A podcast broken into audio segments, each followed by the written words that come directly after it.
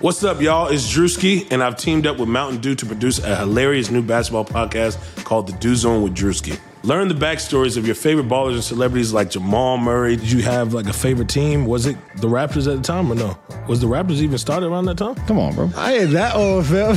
you talking like I'm 50. Taylor Rooks, A'ja Wilson, and many more. You won't want to miss this. Listen to The Dew Zone with Drewski on Apple Podcasts, Spotify, and wherever you listen to podcasts. Hey everyone, it's Lindsay Rhodes, and I've got a new podcast, The NFL Road Show. Fun and kind of nerdy conversation about the NFL every Monday, Wednesday, and Friday. I've got some amazing guests that are joining me. I'll be breaking the huddle with the top stories, previewing games. We'll get you set for the weekend fantasy with our Fantasy Friday episodes, and we'll answer some of your questions as well. So subscribe to the NFL Road Show on Apple Podcasts, Spotify, or wherever you get your podcasts. What is up, Hardwood Knocks listeners? I am Dan Favale coming at you actually with my fantastic co host Adam Fromal in just a few seconds. We're going to be doing our awards picks, and Adam will take us through the, the whole spiel very shortly. I just wanted to introduce what's going to be our Boston Celtics look ahead guest, which will come after our awards picks. You can look for the timestamp in the description of this pod or one of the tweets. Uh, Alex Kungu, you can follow him on Twitter at Kungu underscore NBA. That's at K U N G O underscore NBA. Does a great job following and covering the Celtics on Twitter and basketball at lar- large. Seriously, I couldn't recommend his um, Twitter to follow enough. But that's really all I have to say because we're going to get into a normal intro shortly. Let's hop to it. Hello, everyone, and welcome to the latest episode of Hardwood Knocks. This is Adam Fromal here with my co host, Dan Favale, and the 2020 21 NBA season is just around the corner. It is so close. We are just over 24 hours away. We can see it, we can feel it, we can taste it. We are excited for it. Uh, we are going to be previewing it via some award selections today. We're going through all of the NBA's major awards, meaning Executive of the Year, Coach of the Year, Sixth Man of the Year, Defensive Player of the Year, Rookie of the Year, Most Improved Player, and MVP, of course. Before we get into that, a shout out to our sponsors, betonline.ag and Indeed. You will be hearing from them shortly, as always. And then, Dan, how's it going today? I'm doing well, Adam. How are you doing? We are, I just interrupt before you can even answer. It's going to be the regular season when this podcast is released, like the official regular season. Or maybe it won't be. No, it won't be. But anyway, regular season basketball is coming. This is being released the day before regular season basketball starts. It really just means because this is being released on a Monday, folks, when there are no games, you should have all the time in the world to listen and download and review and rate and subscribe to this podcast. How are Maybe you doing? even Adam? listen twice, you know, leave two ratings, like whatever works. Yeah, juice the numbers. Like get on multiple phones, download the episodes. Come on, help us out here. Yeah, we want you to inflate our numbers as much as the Charlotte Hornets are going to inflate LaMelo Ball's rookie stats. Wow, a lot of Michael Carter Williams stuff going on in there. Could be. We'll get to that uh, pretty soon. How are you doing though? You're good. I'm pretty good. Yeah, it's uh, yeah, it's it's always a, a fun time when the season is right around the corner. Um, even in this weird condensed off season where everything has just been packed so close together that all of the projects and podcasts and whatnot that we typically do have been a little bit more stressful than usual. Like I feel like we've just tried to cram so much into this short time period, and like I hope it's worked. It's just been it's been a lot. I mean, it has definitively not worked perfectly. Uh, I think that's been pretty clear. Our team look ahead series is going to leak probably until the middle of January, so that's just the status of I'm this still type of I'm still just I'm impressed with myself that I cut off the crystal basketball grades for NBA math on Tuesday night and managed to release all of the team's grades by the end of Thursday. I would like to see how many followers you lost on NBA Math for tweeting like a thousand times. It was like it was net neutral. We Okay. I, w- I was following it because I was curious for the same reason, and it definitely went down and went back up, and then went down and, and went back up. But you know, we needed to give each team its its time in the spotlight, even if that was about three seconds. well, the discussion on those rankings will be coming. Those are forthcoming, folks. So you can wait with bated breath, and we promise you won't die whilst you wait. Let's talk some awards, though. You can. Let, how about you take us through this since you since you mandated the awards order that we were going to talk about these in. Well, we we did argue about the award order a little bit because we wanted to rank them Insofar as we our- ever argue, yes. Right. We wanted to start with the least interesting and finish with MVP because it's MVP. And then Dan decided that he doesn't find Defensive Player of the Year particularly interesting. So even though it's like maybe the second biggest award, I would say, um, we, we moved it down in the pecking order. So I'd that- feel that- I'd be way more interested in the award if I knew that Frank Ntilikina was going to play 30 minutes a night. You know, I would be way more interested in the award if it wasn't always given to a big man or a really good versatile wing defender, and it was instead graded like relative to the rest of the position. Like just if if Marcus Smart or Patrick Beverley garnered more serious consideration on a yearly be- on a yearly basis because they're so much better than the rest of the players at that position. That's how I kind of want to see it. Just like be a, relative award rather than a who provides the most value award. I could see that. Marcus Smart would certainly appreciate that, and he deserves This is to. this is our case for having a best defender award in addition to a defensive player of the That year would confuse the hell out of so many people. And look, well, we're- it's like the the NFL does their their bullshit like offensive player of the year. yeah, who cares about MVP, NFL awards? right. Can you name the last five offensive of the year rookies? Oof, that would be Exactly. challenge. I'm not prepared for that. Stop disproving my notion that defensive player of the year is um, uninteresting by the fact that we're spending so much time on talking about it before we're even supposed to talk about it. Anyway, we're going to start with the least interesting award, which is Executive of the Year. You know, no no disrespect to those those front office men and women who who make the decisions to to build these rosters, but like we care about the players a little bit more, I think. Yeah, and as quick background, we're doing this as we're not. I approached it as this is who I think is going to end up deserving the award. I wasn't necessarily predicting who might win. Um, I tried to do that and blend them, uh, but in the case of MVP, like I feel like my my top choice is very clearly like like I, my second choice makes more sense, and I we filled this out with three spots for each award, with the exception of MVP, which we give five because we would you know we could probably even talk about ten players at that one and just go on. So. Executive of the Year, my ballot went as follows James Jones of the Phoenix Suns, Sam Presti of the Oklahoma City Thunder, and Neil Olshey of the Portland Trailblazers. I feel like two of these guys are not receiving enough due for the offseason. James Jones is one of them. I was not happy with the Jalen Smith pick. I would have went with Devin Vassell or Tyrese Halliburton there. I'm going to continue to bang the drum that. Imagine what Halliburton could have become learning under Chris Paul for a couple seasons. Just throwing and Devin Booker. Booker. Uh, or playing alongside both of them in hybrid guard lineups. Still, you you traded for Chris Paul, you signed Jae Crowder, and like the moves you made on the margins, um, bringing back Jevon Carter, Langston, signing Langston Galloway, getting E'Twaun Moore. I just really like those. Um, even bringing back Saric, and I'm sure he was part of the decision to play Dario Saric as a, a five in the bubble and basically turn him into what feels like a backup center now. So we need to give James Jones his due. And look, some of it, I'm willing to give him slight benefit of the doubt with regard to his Smith pick because of what Cameron Johnson turned into. Um, and we all just, you know, destroyed that pick in the moment. Sam Presti's case is obvious to me. He had a trillion first round picks, and I think he spotted also the market inefficiency of very few teams are, whether you want to say trying or organically going to be so terrible, and he's leaning into it. There's a chance they're still too good unless they move Hill, Ariza, Horford, or, or sit them. But they've been on that track, and I think it was smart. This was a smart time to hit the reset button. And then uh, Neil Olshey was the one that I thought maybe wasn't getting enough credit. And the Blazers had a really good offseason. Just the additions of Derrick Jones Jr., Robert Covington makes so much sense. People aren't like high on bringing back Melo, and I guess you could argue the fit is combustible, but I kind of like it. And uh, the fact that this team has so much wing depth now, and then you pick up a Harry Giles, which really makes your front court so much more dynamic. We're talking about once Collins is healthy, you could play him, uh, Nurkic, or Giles at the five. Even you know lineups with Melo and Giles in the front court, where Melo might defend like the five in that. And we apparently we've seen a little bit of that in the preseason because Tara Bowen Biggs alerted me to it on Twitter because I asked her to while we recorded a podcast if it ever happened. I thought these three teams had really nice off seasons. It does seem like the Thunder might be the favorite to win this just because of how they went about their rebuild. But I really think that James Jones and Neil Olshey and, and their staff obviously just did a hell of a job this offseason. I was really close to having Mitch Kupchak of the of the Charlotte Hornets in my top spot just because he drafted Grant Riller, but then I decided that that would be like a little bit too homerific. So so my ballot Especially ended up post being, Gordon Hayward contract, maybe. Yeah, that that kind of negated it. If if it hadn't been for that deal, Kupchak would have been in my number one spot. Let's just say that.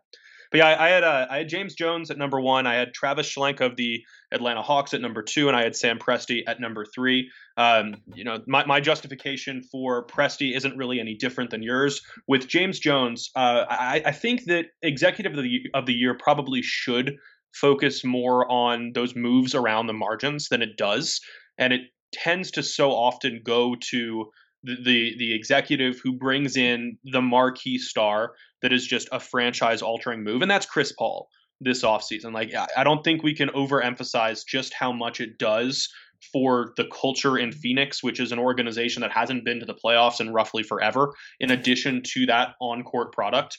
Uh, this is a really good team, and when it is a Western Conference playoff squad, it's going to be obvious how much that Chris Paul acquisition meant. And I think that move alone catapults him into the number one spot. Uh, Schlenk, I think you just have to give credit to how many moves were made to make the Atlanta Hawks such an improved unit.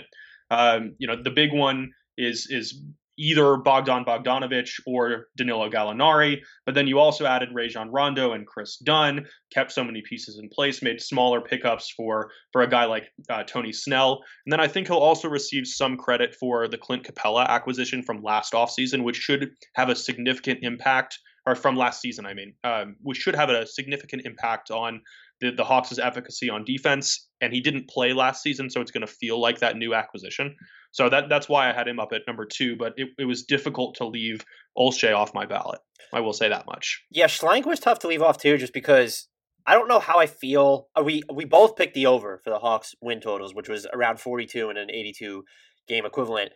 I just don't know. There's like some combustibility with that roster, and I think signing Rondo was like not the best move after you already had Kris Dunn, uh, so that could create some issues. But they're really he has a strong case because they poached, I would say, two of the top five free agents that were like gettable that we expected or thought maybe could actually change teams. We knew Anthony Davis and Brandon Ingram weren't going anywhere, so penciling out those guys.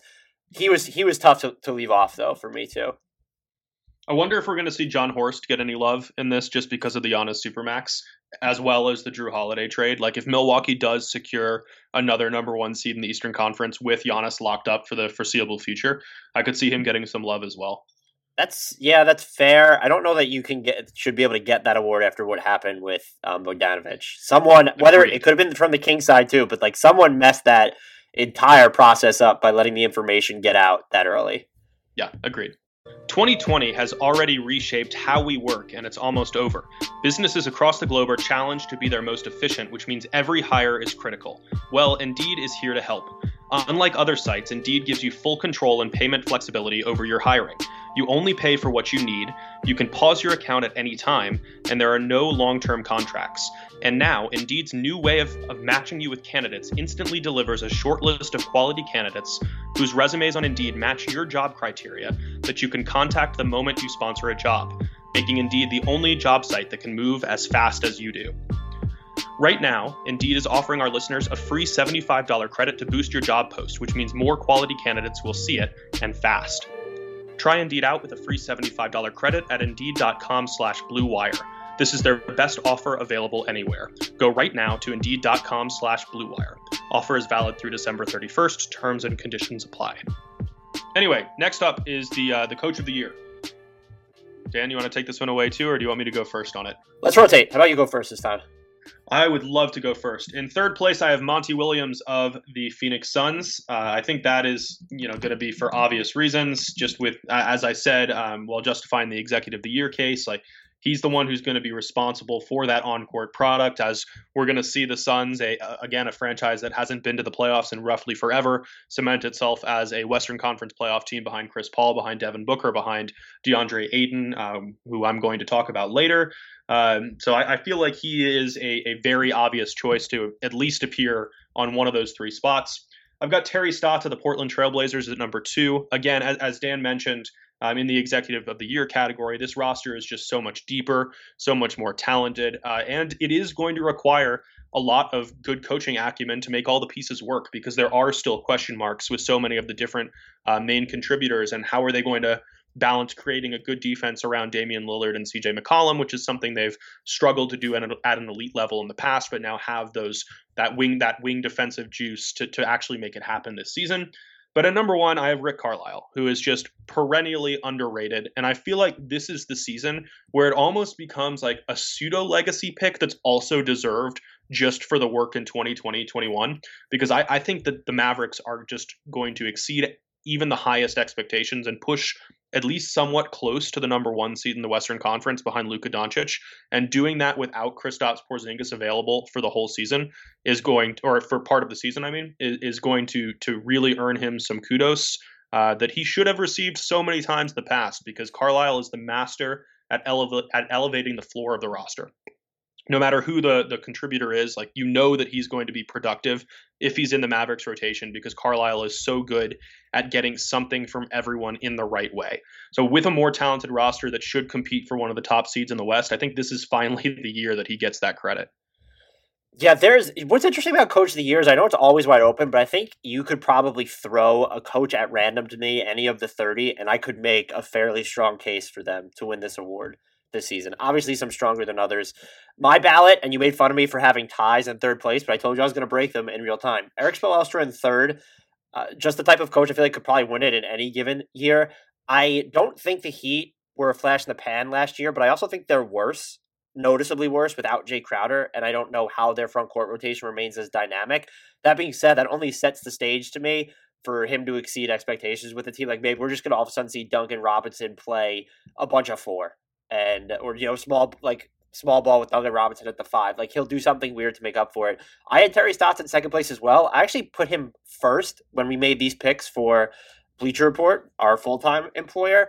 Uh, it was just agony choosing between him and what's actually going to be my first place one. I don't have much to add to what you said, except for the fact that what the Blazers have done on defense, and while it hasn't always worked when you look at their standings, like they try and limit like the damage is done by playing this it's like a team friendly defense where it's like kind of tries to de-emphasize the weaknesses of everybody and now they've added one of the best team defenders in the league in robert covington and it just makes so much sense and then even with derrick jones jr being able to fly around there i don't know that he's you know the players are going to deserve a bulk of the credit for it but the way that they've played i think is going to end up suiting this roster really well which ends up boding well for Stotts. and the other thing would be for me with him is how he juggles the wing rotation because there's so many of them and then what happens with Melo because he has to be part of like being upfront and transparent, like Damian Lillard was, like CJ McCollum was, like Neil Olshey was, in kind of handling that situation. And so if he's able to navigate that, I'm betting that he can in good fashion. That's really going to put his name in there. My actual pick was Monty Williams,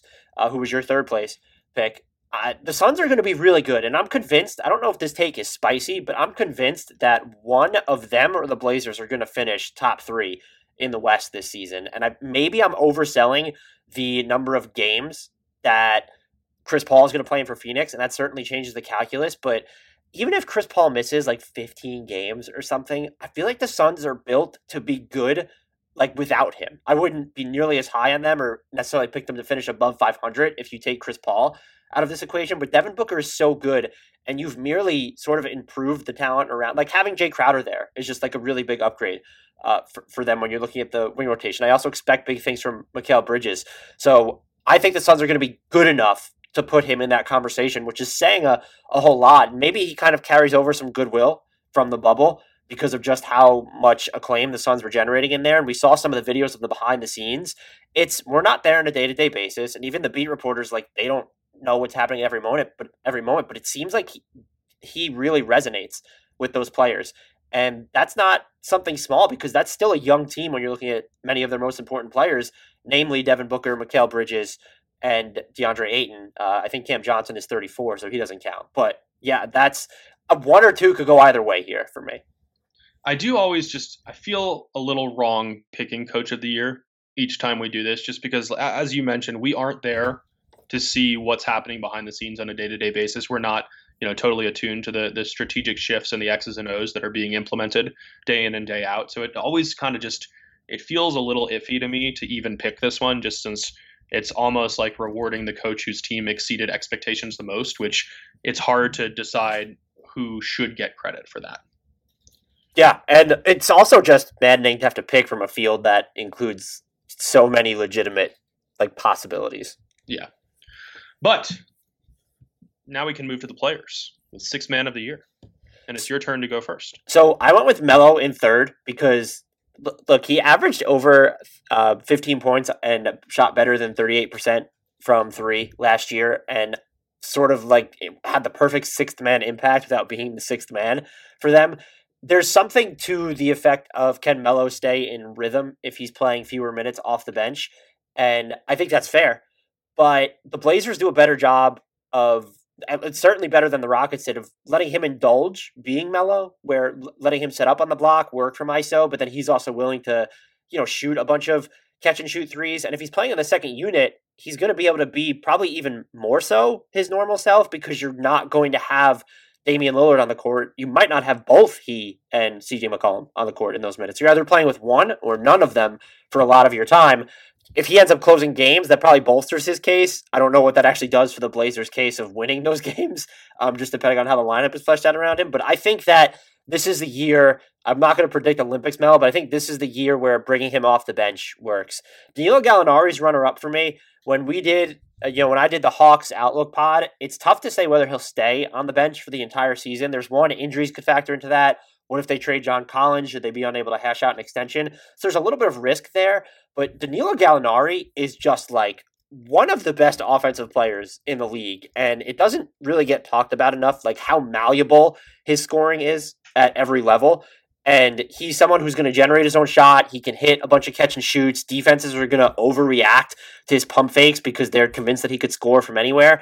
And his availability can be an issue, but that's not really like too big of a deal in six man of the year discussions. And this is a stat while I was writing about him that I just found so fascinating. Uh, since 2020, 2015, 2016, he's averaging 18.8 points um, on a four, 47.3 free throw attempt rate and a 60.8 true shooting percentage. There's only one player who's hitting those benchmarks across the same time span. Would you even care to guess who that one player is? James Harden? I hate you. It's James Harden. But like that's that's wild to me. And he just seems like he's perfectly built to play the bench role. And I feel like by coming off the bench, they might be able to move him around in a bunch of different positions.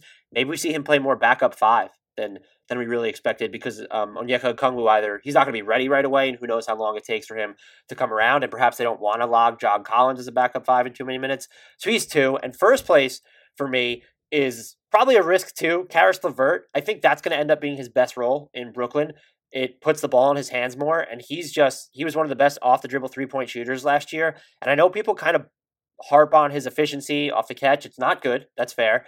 Uh, doesn't matter as much though if he's the sixth man.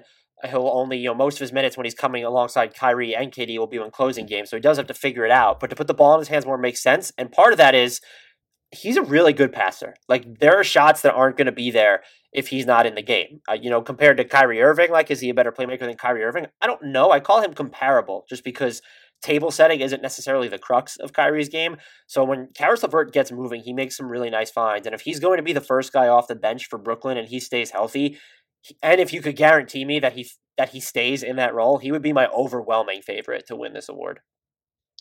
So I have Caris LeVert in third place. Um, for my ballot, and largely for the same reasons that you have. Um, I, I don't know if he's going to stay in that role. I don't know if he's going to be traded midway through the season. But I was I was just so blown away by the the facilitating improvements that he made throughout this past this past offseason that even though this is largely a a scoring centric award, I would say, uh, just based on the history of who's been selected to win Six Man of the Year, that, that those passing chops are just going to earn him a lot of love and elevate him up player rankings in general. Uh, I, I had, I'm going to skip to number one because I had Danilo Gallinari there. Um, it, it is a risk, as you said, because he could move into the starting lineup, but he's just such a talented scorer, and the Hawks need guys who can create their own shots and who can generate free throw attempts. And he's going to live at the line just like he always does. He's dangerous from all three levels.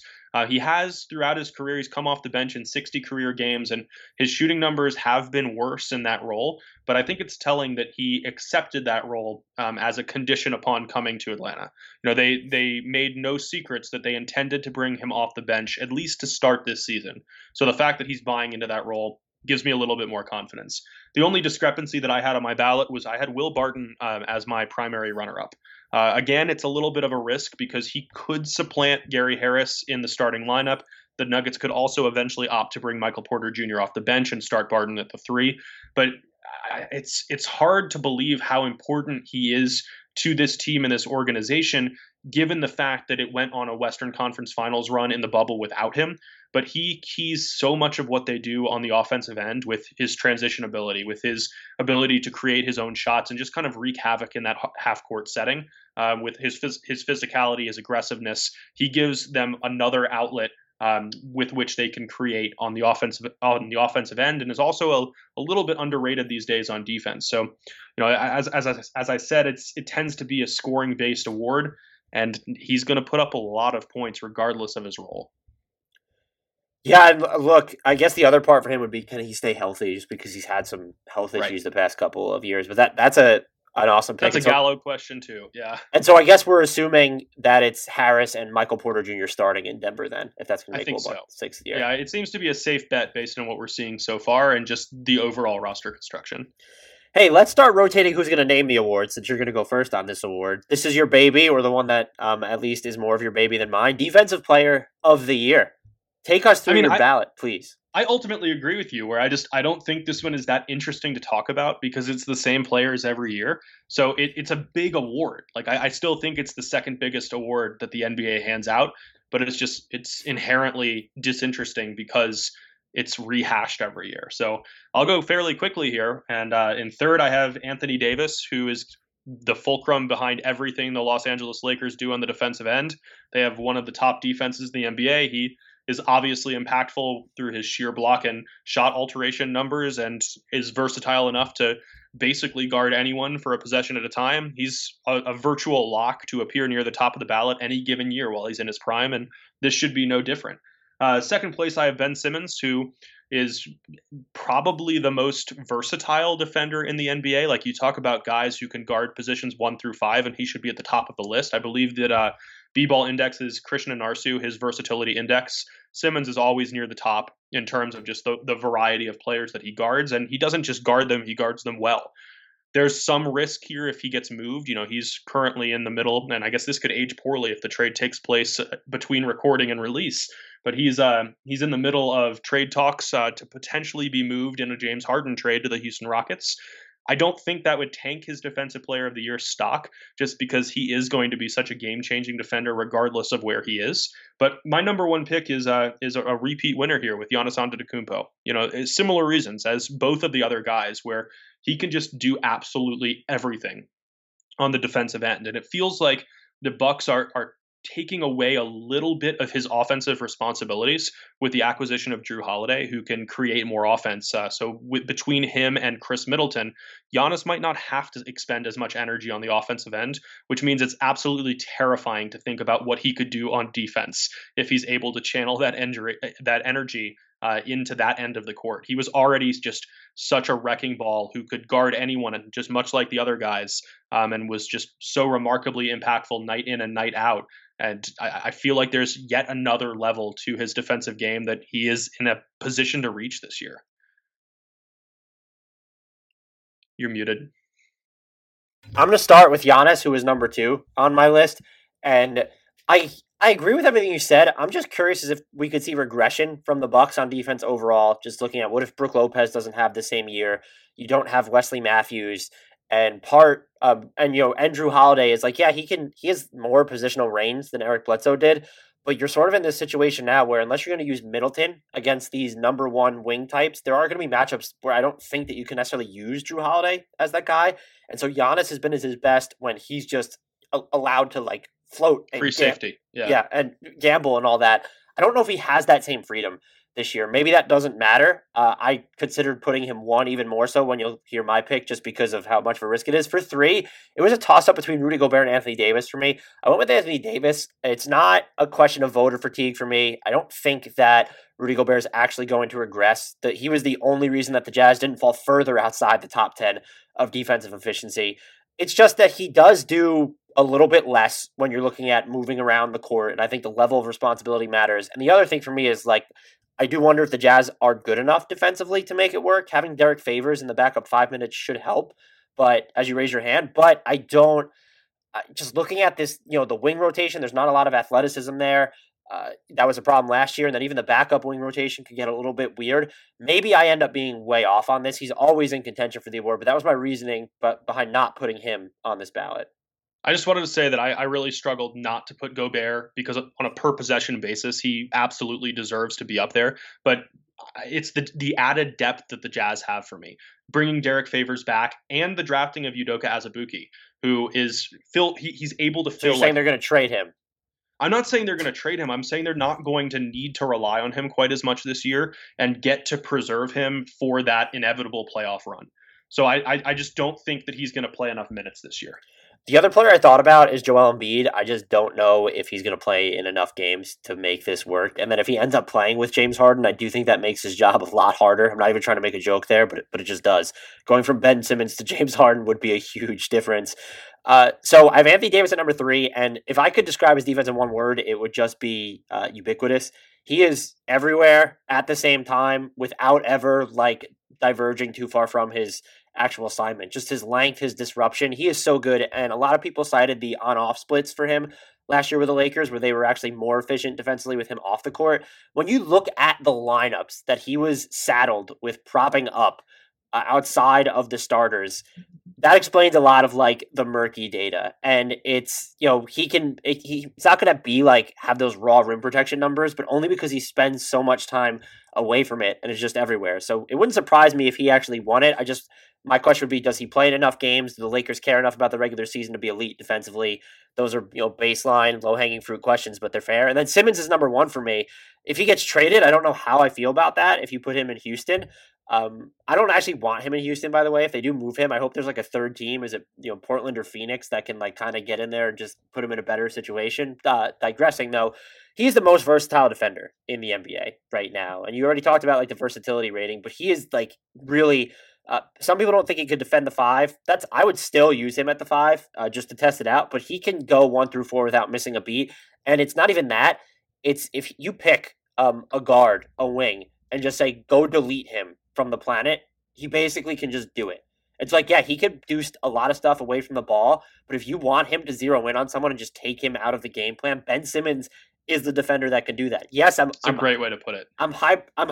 I'm like being hyperbolic a little bit, but I'm also not. Like he's just so good at doing that. So if he stays in Philly, is how I would feel really good about this award. And look, it lends itself, if he actually doesn't end up on the Rockets, it's probably because Philly's playing pretty damn well, in which case he's probably having an exceptional defensive season just like he normally does. The wait is finally over. Football is back. You might not be at a game this year, but you can still be in on the action at Bet Online. BetOnline is going the extra mile to make sure you can get in on every possible chance to win this season. From game spreads and totals to team, player, and coaching props, BetOnline gives you more options to wager on than anywhere else. You can get in on their season opening bonuses today and start off wagering on wins, division odds, and championship futures all day, every day. Head to BetOnline today and take advantage of all the great sign-up bonuses. Don't forget to use promo code BLUEWIRE, all one word, at betonline.ag. That's Blue Wire, all one word. Bet online, your online sportsbook experts.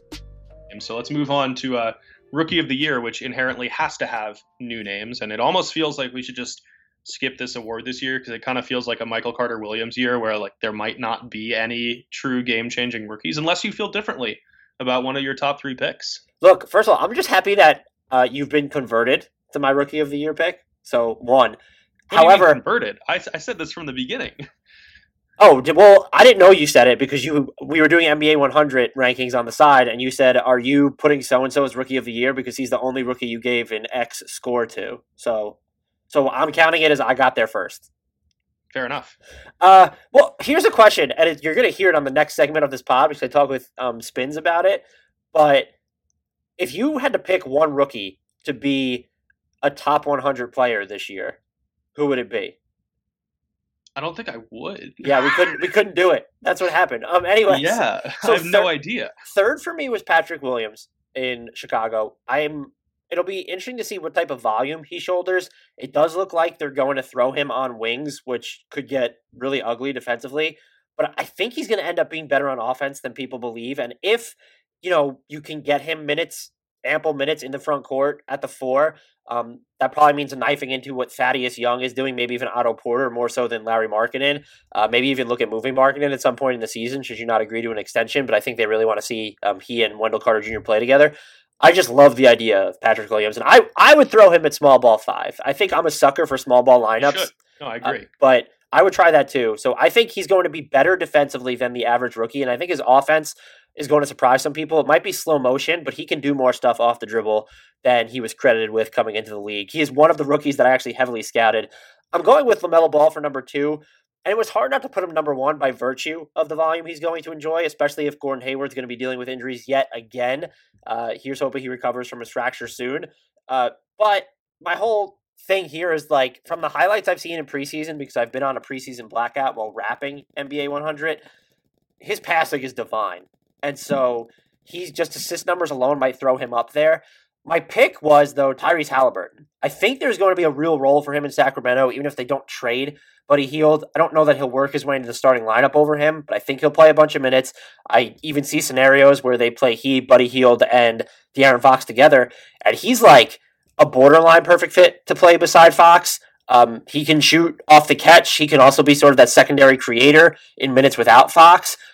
And I, I think he's probably going to be close to like he, he's going to be one of the best defensive rookies i think and he just has like real wing defensive range. He was the player as you know that i wanted the Knicks to the Knicks to take and they did not and i think that stance is going to age extremely well for me but that also means the pain is going to age extremely potently for me and he's my rookie of the year pick. I, I understand i think lamelo ball is the smart safe choice but i there's something about halliburton that i just can't quit I am right there with you on Halliburton, who was also my number one pick for this award. I was similarly disappointed when the Atlanta Hawks did not take him because he would have been such an ideal fit next to Trae Young. And then I was disappointed when the Phoenix Suns didn't take him because he would have gotten a chance to learn from and play next to both Chris Paul and Devin Booker. Uh, but uh, Sacramento is a really good landing spot for him. Uh, the the the two way ability is key for any rookie, just for carving out minutes. Not necessarily in the rookie of the year conversation because it does tend to be who put up the most glamorous numbers, but it guarantees him playing time, which is really important in this class, just because that's relatively uncertain for just about every incoming first year player. Right. Um, I had I had Lamelo Ball down at number three. I do think that uh, that the Hornets are going to feature him heavily, but the growing, the learning curve is going to be steep for him. He's not going to be an efficient shooter. Shooter. He's going to struggle with turnovers a lot. He's going to lead the the rookie class in highlight plays, and I don't know if that's going to be enough to move him up the ballot to that number one spot because it's going to be a struggle, and that's by design in a lot of ways, just because they're committing to him as the future face of the franchise, and they're going to feature him right out of the gate. Um, I do have Obi Toppin at number two, though. Uh, he might come off the bench for the Knicks. He probably will come off the bench for the Knicks, but he's just such a special offensive talent that I, I think he is the, the the safe bet to lead this class in scoring as a first year player, which tends to matter a lot. But yeah, I mean, if you go back and watch him at Dayton, you know, lead, led the NCAA in dunks, was an efficient three point shooter. He's a guy who can create for himself, can play in the pick and roll, can play off the ball, can't play with Julius Randle because everyone struggles to do that. But aside from that, like he he's in good position to put up some big numbers. I guess the Knicks have like put enough non impact veteran talent around him to ensure Thibs will actually play him, but Julius Randle might be like a huge roadblock to his winning rookie of the year because Thibs will play him so much. That's an interesting that's, pick. That's why I had to throw in a shot though. um most improved player, I believe it's your turn to go first. Why don't you take us through your picks? Can't believe I'm about to talk about back-to-back Knicks. That seems like I just has to be the first time in decades on an awards podcast. I'm very interested to hear your justification for this because I think it's an awful pick. I just want to preface before you even get into it. I'm just gonna I'm gonna taint the listeners by saying that I think you're full of shit. I appreciate that. Like the honesty is always welcome. But yeah, my my number three pick, and I guess I'll I'll let you respond to it right after I uh, attempt to justify it, I suppose. But yeah, I've got R.J. Barrett here. I'm usually very hesitant to pick second year players, but I think that he learned so much from the first season. Um, as much as he struggled to to shoot the ball efficiently, to look like he was comfortable operating within the confines of the Knicks' broken offense. But I, I don't know. I just it, maybe it's just a gut feeling here. But I just I see a special offensive talent, and watching him in this brief three game preseason sample with which we're working before making those picks, like He's averaging 18.7 points, and more importantly, he's he's finding the right shots. That's without his three pointer falling, which we know can. But he's still shooting 51.1 percent from the field.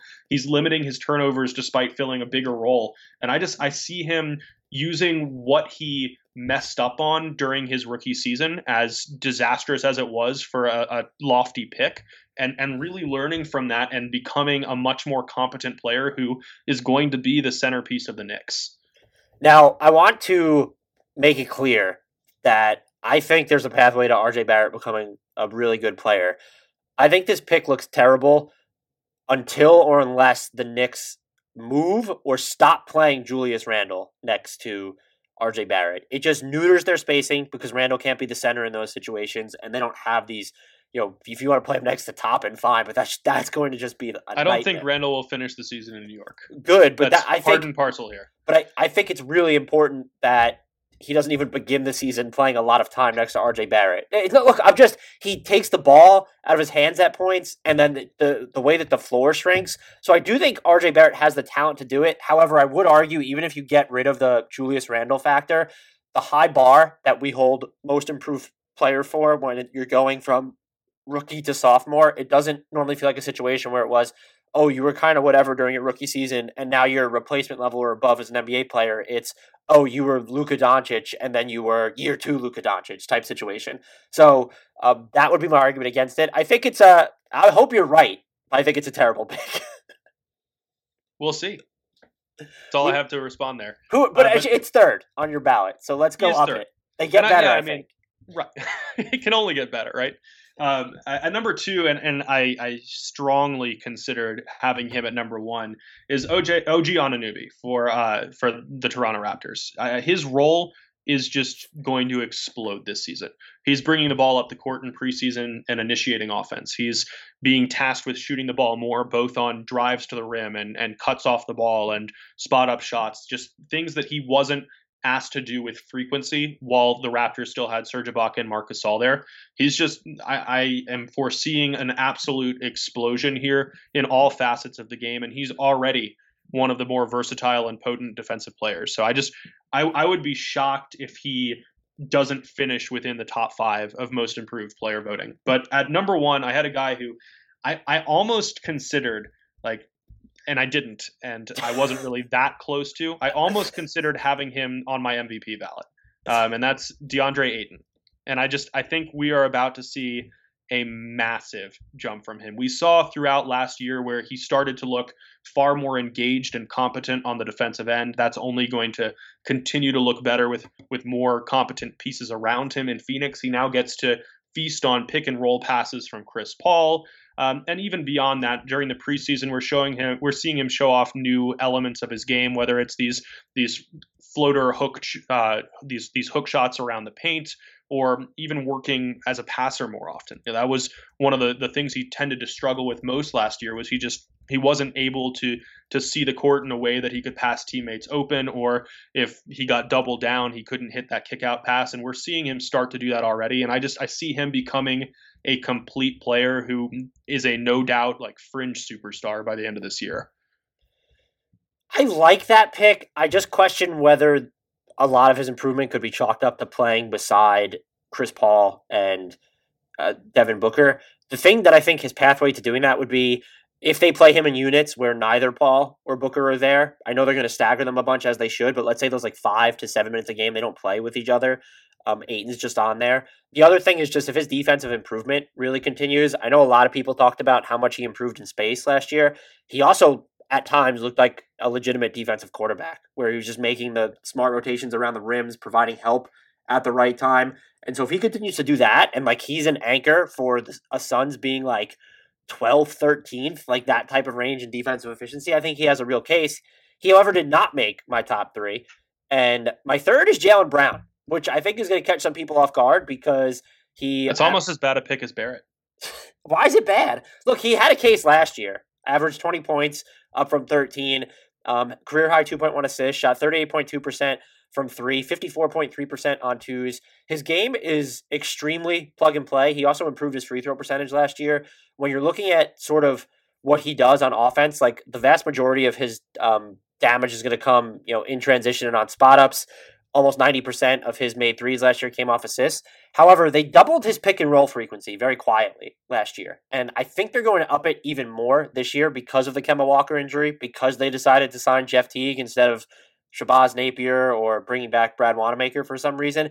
I don't know if he gets that playmaking jump, but I think there's going to be a little bit of it by necessity. And then I could even see his scoring is going to go up because you lost Gordon Hayward. And then who knows how long it's going to be until you get Kemba Walker back. Like those points have to come from somewhere. I could see Jaylen Brown being in a situation where he's averaging like 25, like close to it. Uh, Jayson Tatum's certainly going to be in that discussion as well. And so if he scores a little bit more, continues playing, he's probably their second most valuable defender behind Smart. It depends on how much you value what Tatum really does off the ball. But I think a lot of Boston's lineups work because of the bigger wings that Jaylen Brown can just tackle one on one. Um, so you know, if he's still defending like that, and again his creation ups a little bit, and he's scoring the same at the same clip or a little bit higher. Um, if it's a little bit higher, I could see it kind of being like the like a Paul George type situation when he won it, so that would be I don't wouldn't compare him to Paul George, who's always been better operating off the dribble, but I think he's going to have the the license to do more on offense this year, which buoys his case for me. You thought that was just a bad be, pick. Would you like to take the talking stick for a minute? I was I was just gonna say, just to be clear, I don't actually think it's a bad pick. I just I wanted to see what it was like to to insult my my co-host here, since you rarely give me those opportunities. Uh, was it fun? Did you enjoy it? It's probably a lot no, better if I, you I have. I would enjoy it more if it was like a legitimate criticism. Right. It would have been more fun. I, I guess like I'm shocked that you didn't have Chris Boucher in this spot. So like I guess I can criticize you for that. People are not on the Chris Boucher train. That dude I'm blocks on, jumpers like You're they're the layups. But I'm in like the second car. That's fair. I, I accept that.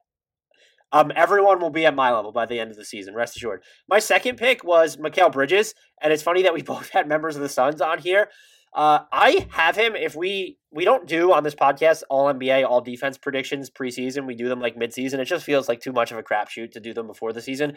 Mikal Bridges is probably would be my pick right now to make all defense, and I I see a, a path to him being more consistent on offense based how last year finished. He's always been a good cutter, um, but he showed a little bit more consistency hitting his threes and actually taking them as opposed to passing them up. He even busted out like a couple step backs and, and pull up threes. And then his playmaking on drives is really understated. Those lanes are going to be even more available to him when you go from Ricky Rubio to Chris Paul, who's just a much better shooter. So he's kind of a gamble, and I, I considered putting Brown ahead of him because I'm not sure he'll have the offensive volume looking at Phoenix's pecking order, but he might just be so good on defense where people just realize, like, oh, Mikal Bridges exists and is really good. I think he works his way into it. And then I had OG Anunoby here, basically for all the reasons you said. He might already be the best non Kawhi, locked in Kawhi on ball defender in the NBA and his three point shooting was up. Uh, you know, he shot a good clip from three point range last year, and then he put the ball on the floor more than ever. I don't know that he's ever going to run half court pick and rolls. Like, I don't know they're going to take him. I the think route. he's going to. He might. They might take him the route of Siakam. Like they've done it with Siakam. Why? Why won't they do it with Anunoby? Um, whose handle can be like kind of loosey goosey at times, but the Raptors they try shit. Like I don't know what like the Raptors try stuff. Uh, so I think he's just going to have higher volume on offense coupled with his defense, and what will also help elevate his profile is I do expect the Raptors to be better than anticipated again, where most people have them in like five, six, seven range. I don't know that they're going to be number two again. I think they're going to be in the top four. So that's all going to help elevate his profile. So there's just not much to add to what you said. The major boon for him is going to be that that offensive volume, though. I really wanted to have OG in my number one spot, but I, it's just I'm just so high on DeAndre Ayton and like potentially becoming like a top 15, top 20 player this season. We're also contractually obligated to fit as many Suns candidates into this exercise as possible. Apparently, apparently. so.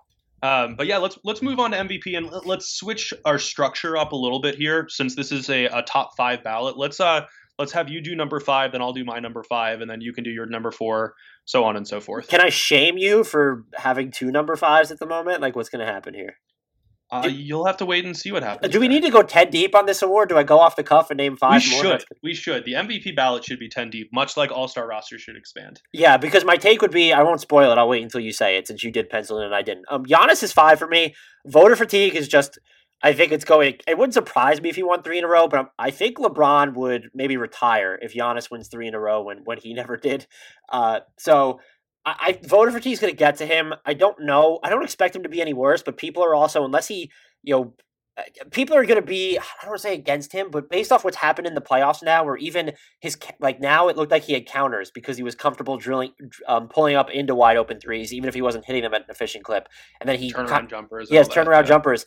They didn't work in the playoffs, and so I think that's going to stick with people even if they work in in the regular season. I don't expect Giannis to be worse, and again, I think you could probably everyone here is interchangeable. Like if we went ten deep. I think you could name. I could come up with legitimately ten players who might finish first.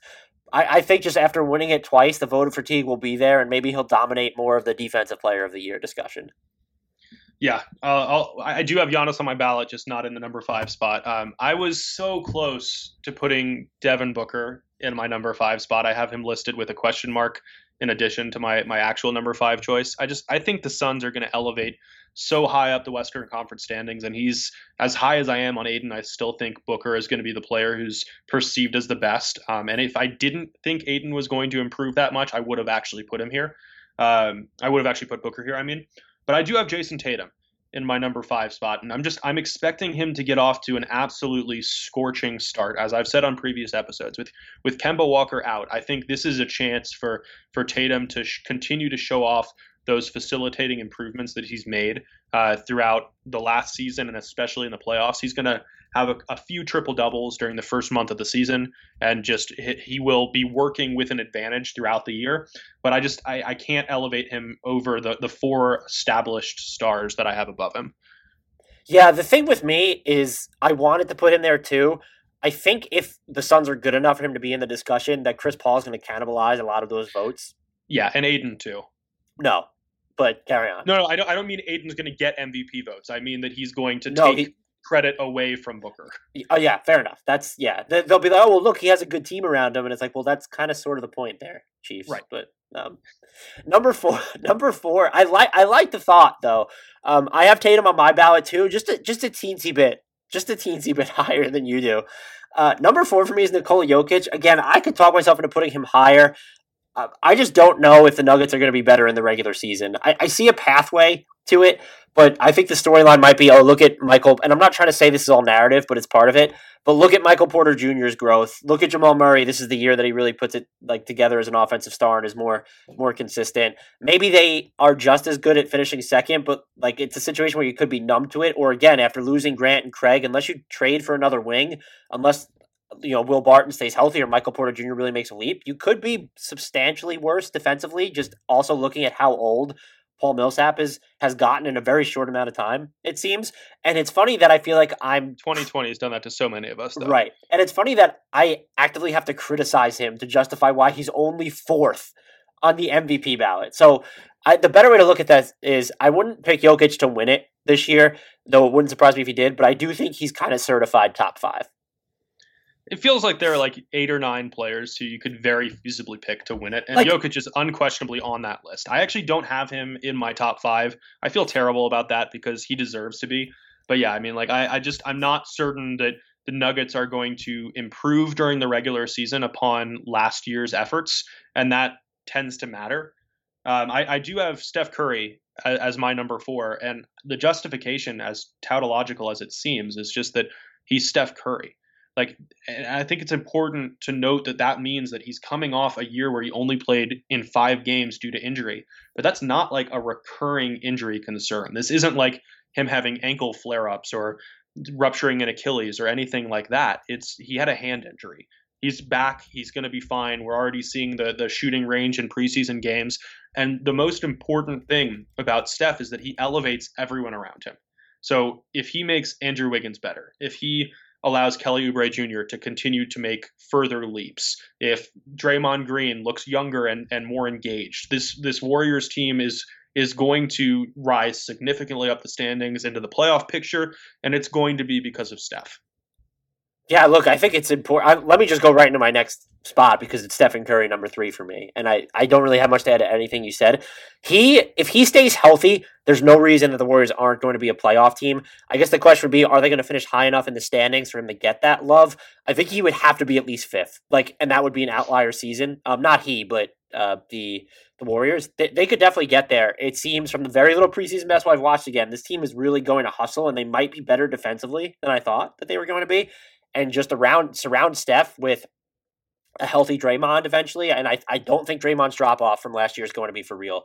He's 30, he's not 100. And he was all he played in 41 games, 43 games, whatever it was. He was banged up. Like he was five straight finals runs. He had a bunch of different things going on. There were no stakes. I think he'll be better.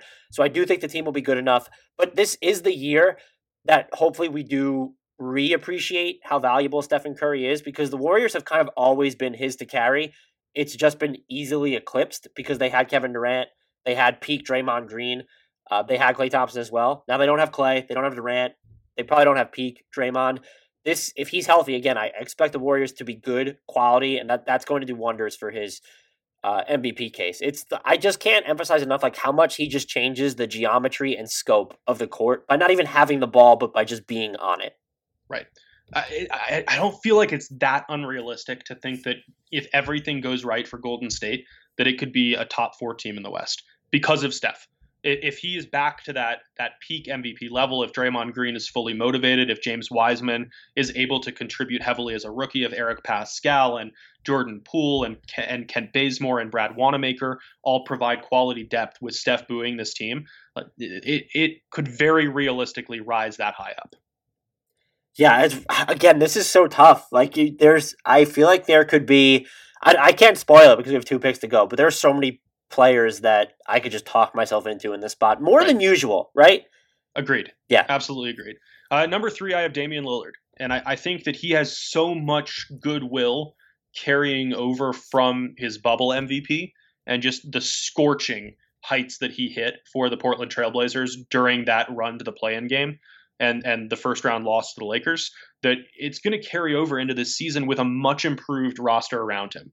Because as good as this Blazers team could be with a healthy, uh, healthy Jusuf Nurkic, with Carmelo Anthony motivated, with Robert Covington and Derrick Jones Jr. and Gary Trent Jr. and everyone else, there's still no question that Lillard is the fulcrum of everything that Portland does and he is still just so ridiculously talented on the offensive end. And beyond that, even with this shortened offseason, he's also one of those guys who seems to bring something new every year, whether it's expanded shooting range or better pick and roll defense or just the ability to to make those cross court passes, the skip passes.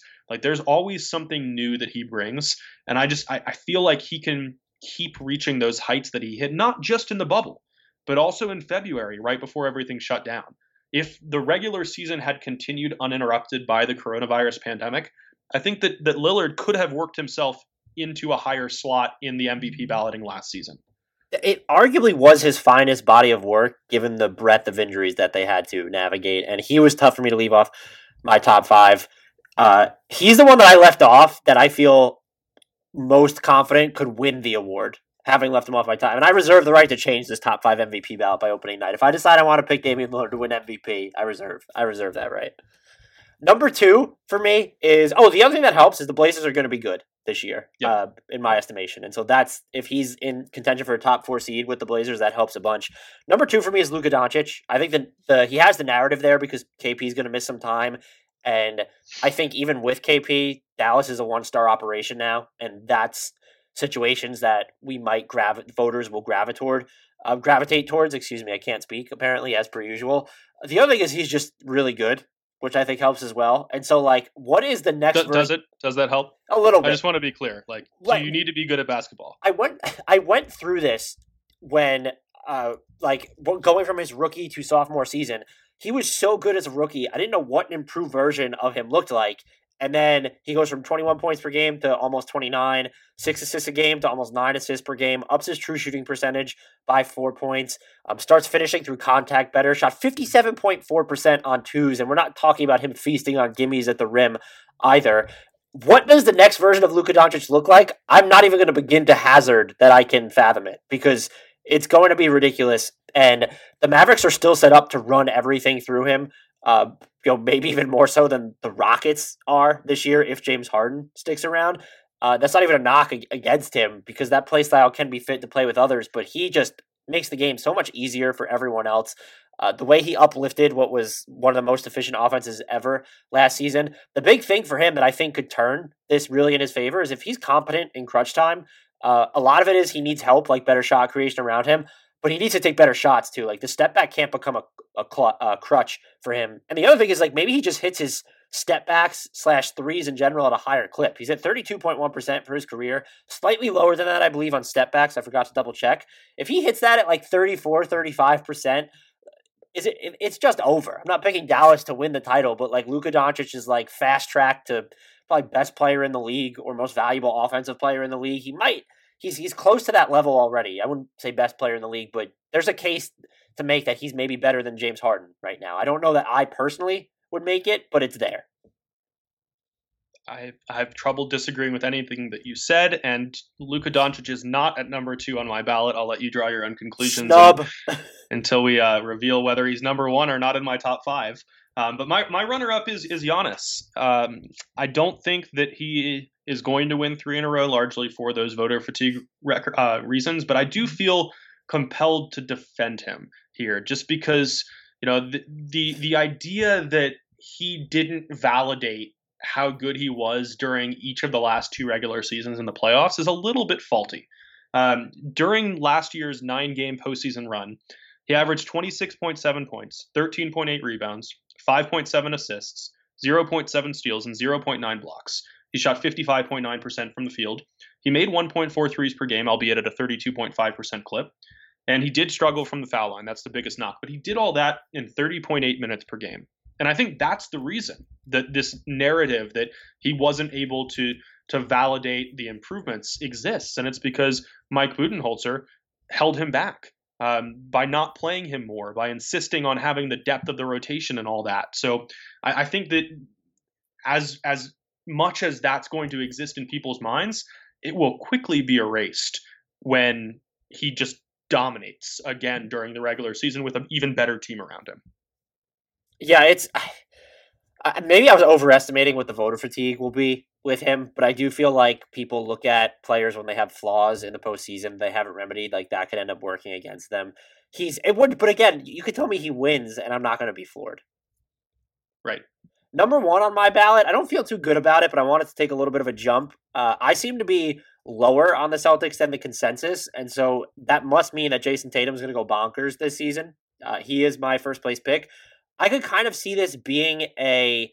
I don't want to compare. I'm not going to compare it to when Durant won in 2013, 2014. But if you look at the season before he actually won it, where uh, his assist total skyrocketed closer to five per game, and that was with him averaging 28 points per game, I could see Jayson Tatum being in like a similar territory, maybe without the 50, 40, 90 shooting slash that Kevin Durant had that season. And if the Celtics are going to be two or three in the East, that's going to add to his case. And I think it's possible for them.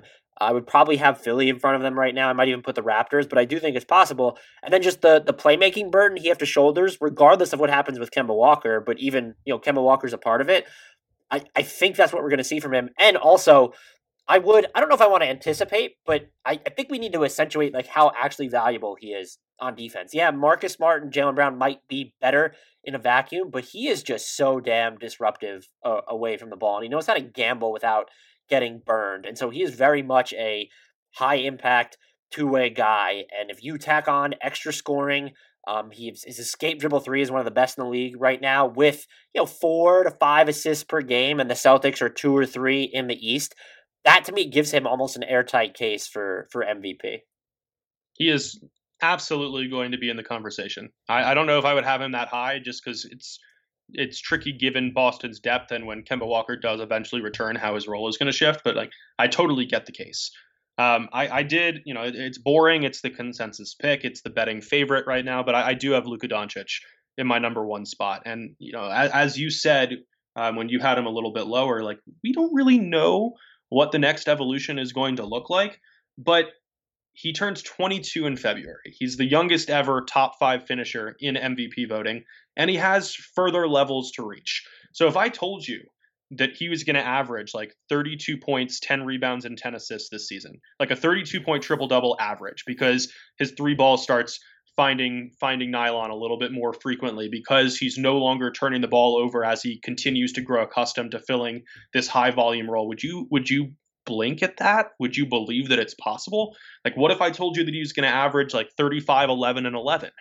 like are we are we still like pushing the limits of imagination here or is that somehow realistic given what we've already seen in terms of how good he is and how much he's already improved? Like it feels like unlikely, but not necessarily impossible. And I think that speaks for itself.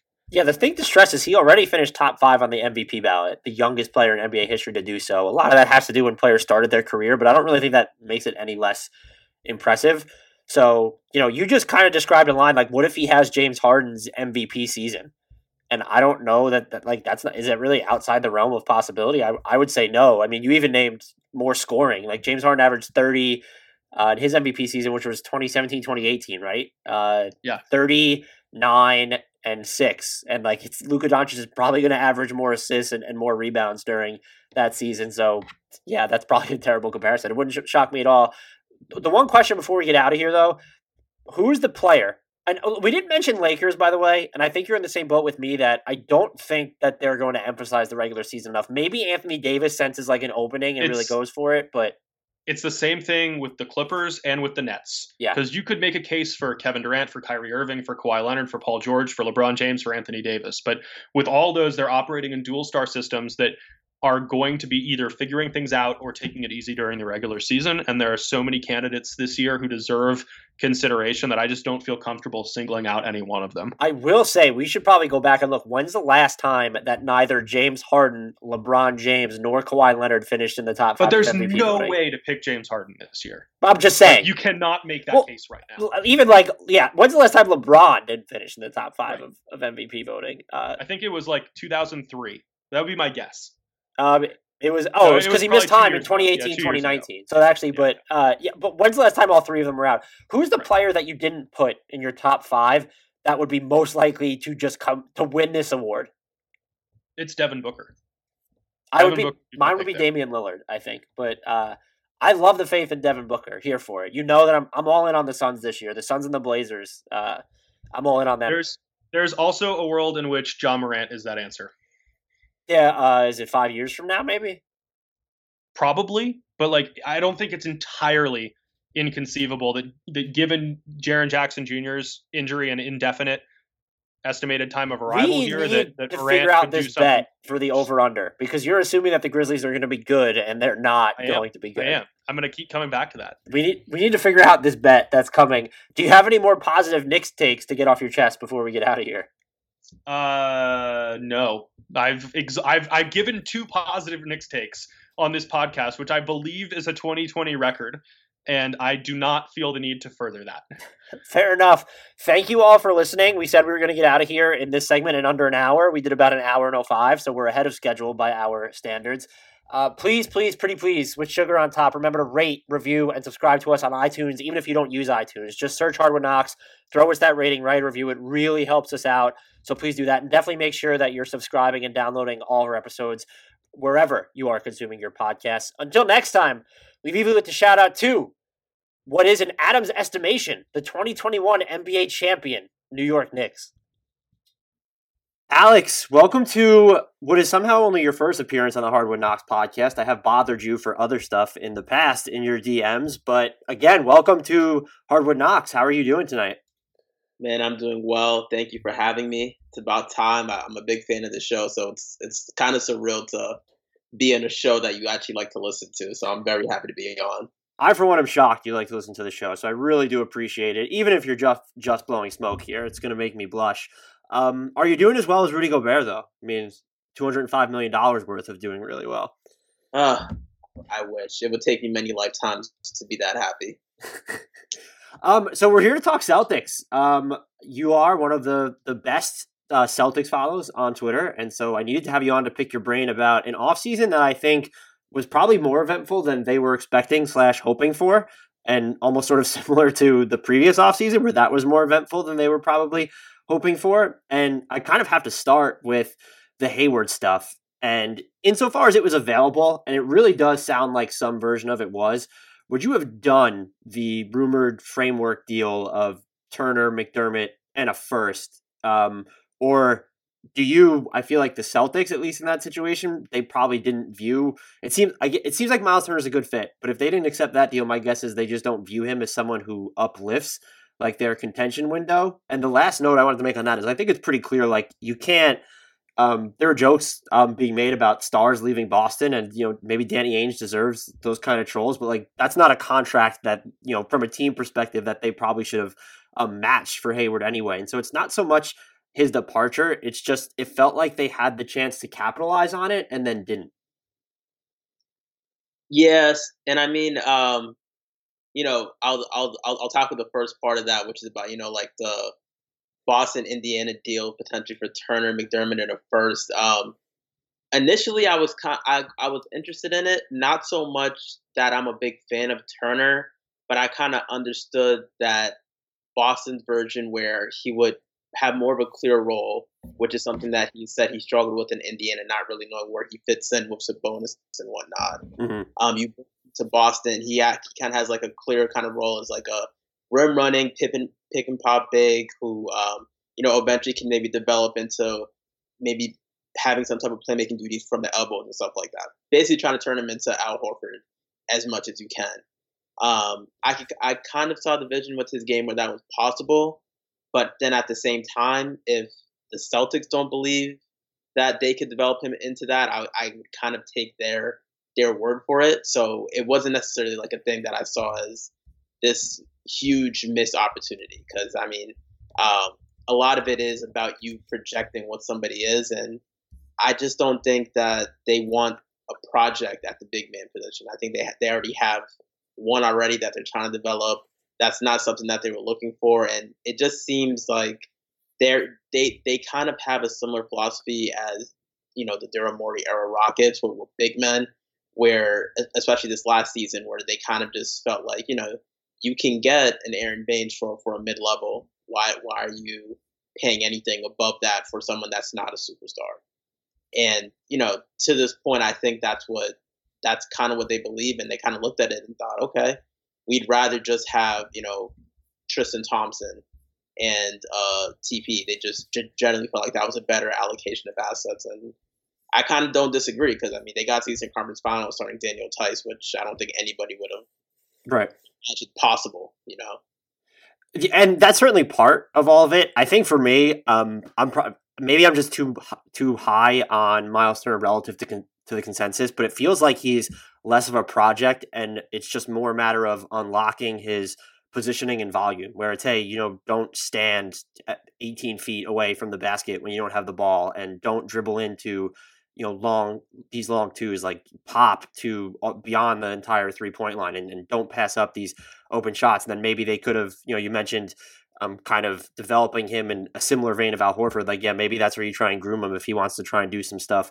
from the block, but it feels like he's already there and that it was I uh, he looks pretty good or the fit looks a little bit easier to negotiate in Indiana now that um, Sabonis is taking above the break threes, which is something I don't know that I saw coming, but it feels like what's going on in Indiana is more like a warty fit issue than anything else, and that's why I liked him in Boston. Conversely, um, I get the sentiment that you said with not wanting to spend too much on bigs, and then we've seen Myles Turner kind of get swallowed whole by these like behemoths, like these these just huge like bulky bigs. Like he's not going to. I don't know how much he helps you against Joel Embiid. What I'm then struggling to grapple with is I don't know how I feel about the decision to sign Tristan Thompson to the full MLE in that context when they did need wing depth, when they did need another ball handler, when I don't know how much like girth he adds uh, going up against a Joel Embiid type or um, or a Bam type. And I, I, again, I feel like the fit is good there, but I'm just wondering if that could have been allocated any better.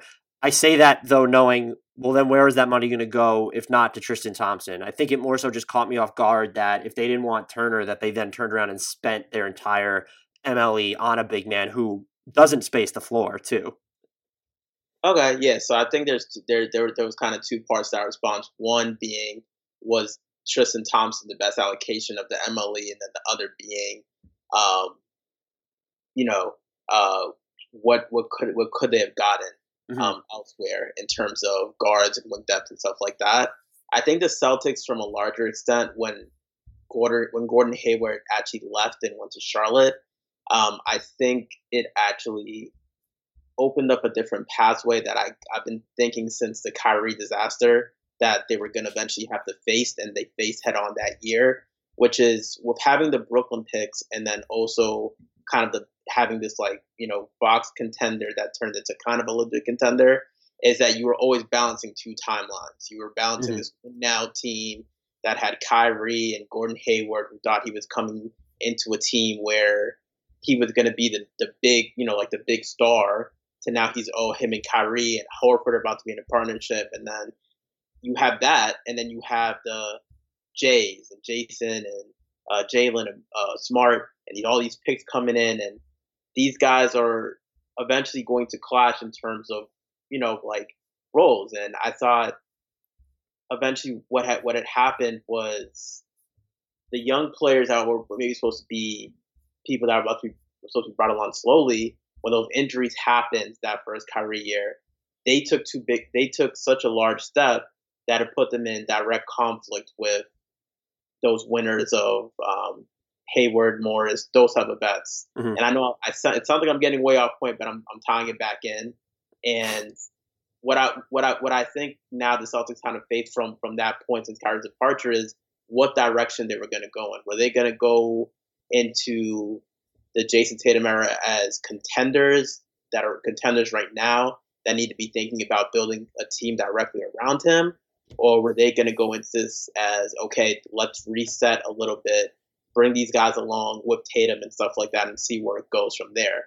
And I thought after the Hayward departure kind of made it clear that they have to go straight into building around um, Tatum and the Jays, and they don't have to have that other part of oh trading all of these guys for an eventual star, a la like what they did with KG. Mm-hmm. Uh, so now I think now I think this gets back to your to your answer. Should they have used that MLE on like a guard or wing and something like that? I think they looked at this situation when Hayward left and they said, okay, we're going to see what we have out of our out of Marcus Smart fully as a playmaker and a potentially guard. Uh, we're going to see what type of playmaking leaps we can get out of Tatum and Brown. Uh, we're going to see if we can get something from these draft picks that we just drafted. Uh, Payton Pritchard, who they reportedly really like, and Aaron Nesmith, who's like, you know, thinking about thinking about shooting and stuff like that, as someone that you would potentially you see, like, if he hypothetically developed into who um, we think he can be, that's kind of what they would want on this team. And I think and then again, they have Romeo Langford, the forgotten man, because he's always injured, unfortunately. um, and I just think they, they, they were trying like, all right, this year we're going to see what we have in these kids. We're going to see we're going to see if Romeo can be this three and D guy, if Nathan can be this three and D guy for us. If Pritchard can become a one of a cheap, one of a really good cheap third option uh, point guards, and let's see whatever the hell Jeff Teague has left in the tank. And I think that's what got to them not using it on one of those um, potential vet guard wings and to the big position where it's a little bit more shaky. Um, I don't think that the Celtics view the big position as finding someone that can contain like a Joel Embiid or something like that because truthfully they've never really been able to contain him. Right. His numbers against Boston are fantastic. Like he gets his bucket. He gets buckets. I mean, honestly, honestly, the the biggest deterrent to Joel Embiid against the Celtics has just been his own fatigue and his own conditioning. He just runs out of steam, honestly. I mean, even mm-hmm. in that even even in that first round series in the bubble, like he ate Daniel Theis completely for lunch, completely dominated him in every which way. And then, you know, the second half happened and he just he can't keep it up is what I'm is basically what ends up happening. And I just think for the Celtics, they they value more perimeter defense and having a big that can move on the perimeter more than they value someone that's you know big enough to just ha- handle one-on-one matchup. So um, that that's that that's why I think they really like uh, Tristan, even though it should be noted that they did a first offer to Paul Millsap. So I mean that is, so it I mean that that in itself like they liked Tristan, but it wasn't like he was their first option for the MLE either. Um, I just think they I just think they viewed it as what do, what do we do if Daniel Theis picks up two fouls in the first quarter. Mhm. And last year, it was they either had to take a huge step defensively with Enes Kanter, or they open the Pandora box that is uh, Robert Williams and see whatever the heck came out of it on that night. And I think having Tristan was more so getting someone that isn't necessarily going to be like so much better or anything, but it's just going to be someone that can do a lot of the defensive things and at, at times more so um, that that Daniel Theis does whenever he's out and being able to and being able to never really have that huge drop off from the from the big man position. And I think that's kind of how they viewed him. I kind of think some of the other stuff like his play like his you know potential for playmaking, some of the interesting stuff he showed as like a pick and pop guy and hitting short rollers last year that they you know they see as maybe also like a good fit around their other stars as well. So um, I don't know if the selection of Tristan Thompson for all the MLE was how they valued him financially, or just how they thought his fit would, you know, raise the game of also the people around him, just because he's such a good complementary uh, piece for them.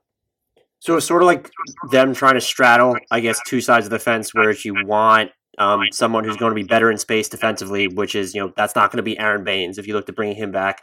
But you also wanted someone, yeah, if you're you're trying to retool around Jayson Tatum, but you don't want to necessarily bet on even if they're a lot cheaper, an inexperienced flyer, where like a Harry Giles would have been super interesting for this team too. And so Tristan Thompson, just from my read from what you're saying, kind of represents like the the middle ground. Yeah, I would agree. Yeah, that's how I feel. How does the big man rotation work now? Uh, is the expectation, and I say this, I'll preface this with I've been working on a huge player rankings project, so I have not watched um, much preseason because I don't want my pre- like rankings to be influenced by watching meaningless basketball. Um, but what does the big man rotation end up looking like for them? And does you know getting Thompson does it infer anything about the future of, of Robert Williams III in Boston? Um, yeah, so I in terms of in terms of rotation, you probably wouldn't have gotten anything from preseason anyway, just because Tristan didn't play the whole time. Mhm. Uh, and Theis only played in one of the games, and at this stage, I think we all know who Daniel Theis is anyway. Um, I think what I think the Celtics are gonna just have eventually when Tristan gets all the way healthy, I think he's gonna ultimately become the starter. Um, I just think for reasons on and off the court, he didn't come. He's not going to come to Boston. He did not come to Boston without a promise not to start. It's Right. just my. So I, I think he's going to start. I think Theis is going to back him up, and then I think Rob is going to be like kind of like that for sure third option if someone picks up two quick fouls and needs to change up their rotation. Um, if if an injury's happened and you know Theis is Theis is injury prone. Um, prior to this year, Thompson himself has been injury prone. So the third it's the third option maybe sounds like someone doesn't might that doesn't have a promised role, but even during a shortened regular season, he might he's gonna see himself as the number two and at times the number one at various points. So it's still kind of a big year for him. It uh, Rob that is. It's also a contract year for him. So I think you know Stevens and the Celtics. I think they see where he can be good, but Stevens just there's just certain defensive mistakes that Stevens a big tyrant of. Like he can like he can live with with for example Grant Williams getting um you know getting dunked over by Montrezl Harrell or something in the post or you know maybe getting crossed up by a guard and still putting up a good contest because he was in the right place did the right thing it just wasn't the right result. What he cannot stand is horrible defensive mistakes like making the wrong reads and being way way late on rotation. And unfortunately for Time Lord, he falls in that category. So um, I think people saw it a little bit in that you know that bubble series against the Raptors where he couldn't be on the court when Serge Ibaka was on the court because he didn't know how to kind of play the cat and mouse game of the pick and roll. Mhm. Uh, he always just picked one option and completely forgot the other assignment and it was a clear weakness because you you know part of the marketing of Brock of Time Lord is he's this big mobile guy who can also be a rim blocker, but if you don't have the defensive feel to to do to do uh you know to know where to be and stuff like that, your mobility is kind of irrelevant ultimately. Um, so I think he, he he has to prove that he can make those he can make those kind of you know better defensive um, reads in the moment. Um, and if he does that, honestly, and just kind of just being the rim runner, and then you know not always chasing all the blocks, not always leaving his feet, just kind of being more more more technically sound, he's honestly probably the highest upside big on the roster if he does that stuff. So, and I think they're going to give him those minutes to show it. But the, having Thompson and Theis also means that he's on he's not on a big leash. So he kind of has to either kind of put up or shut up in a way. So and and and I think that was a message that was that was sent this year. Like you're on a contract year, we can definitely move we can definitely move on, but you know you're gonna have a chance, but you're not gonna have this large lead. So you just need to kind of do it and show us, and you'll be rewarded. Or you can really be on the bench very easily because they can they've they've used Grant at the five, though I don't think they like that. Um, they have Thompson and Theis together that can put up enough minutes, and if they really needed another big in emergency, you know, it's not hard to get them. So yeah, um, yeah, it'll be a big year for Rob. I just think I so to kind of answer your question, I don't I don't think they made a decision on him yet, but they definitely showed that like this is not this is not this is this is a year where you just have to either prove that you can be better or we're very easily just going to move on from you. And I think it's, it's kind of like a test and see if he passes he I find him to be a joy to watch though because he just covers so much ground and like it's like I've called it chaotic ground in the past because it, it feels ungoverned and like sometimes pointless and uh, you kind of already mentioned that but I, he's still just kind of a joy to watch because of how much ground he can cover like I'm not talking about open floor like just in the set half court like he can be all over I don't it's like undisciplined but it's really fun to watch. Yeah, he is. He is an exciting player. He's high, like he's the only high flying like threat I don't remember the last time Celtics had someone like that. I mean, because when we got KG, he was not like that. So it's been a while. And it's just, you kind of see it. And the thing that's interesting too, besides for like the whole athleticism, is that he kind of has like this, like, he kind of has a really good feel as a passer, which is really interesting. Cause like you kind of you see it in flashes, like when when he gets the ball in the short roll, like he'll know how to kick it to the corner and read that very quickly where you kind of hope like, oh, maybe he can develop something like into like a Clint Capela where he learns how to make those mm-hmm. short roll short roll passes in Houston. But then it's just like it's always just flashes, and then the injuries, the inconsistency on the, on the defensive end. Um, it's just always been like if his feel can just maybe catch up just a little bit to his athleticism, um, he'd be hard to take off the floor. But it's just it's just like the larger sample size always always has been coming back negative for right now, and and he has to just learn how to be more disciplined on the floor if he's going to be able to do all the exciting things that you know people love to see as well. We've gone almost 20 minutes without mentioning Jayson Tatum, which is either terrible or really impressive. I haven't decided which one yet.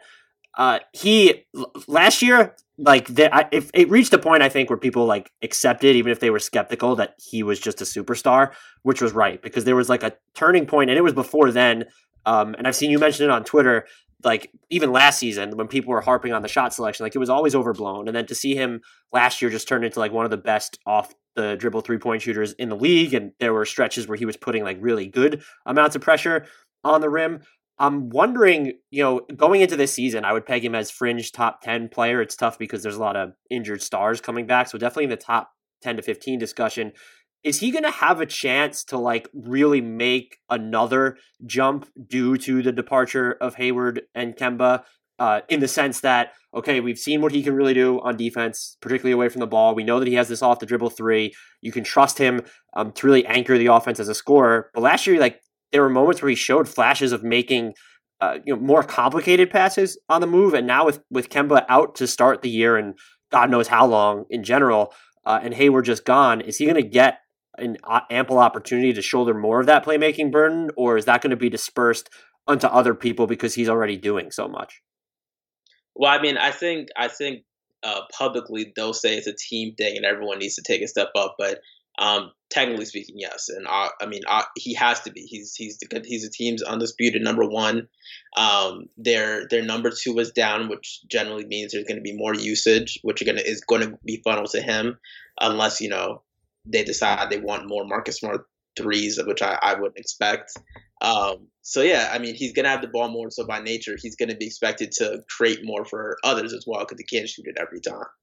Um, I thought in the I thought in the playoffs he did show some some more playmaking um, ability. Just I always thought for me, I didn't see it as that impressive because like I've been a huge fan of him even from like his high school days. In high school, he played point guard and he used to make these kind of like easy reads, which in a way I thought they were in the bubble because there were zone looks where they were clearly trying to take something away, and it was an obvious kind of like first and second read. Those are the type of things he can he can make.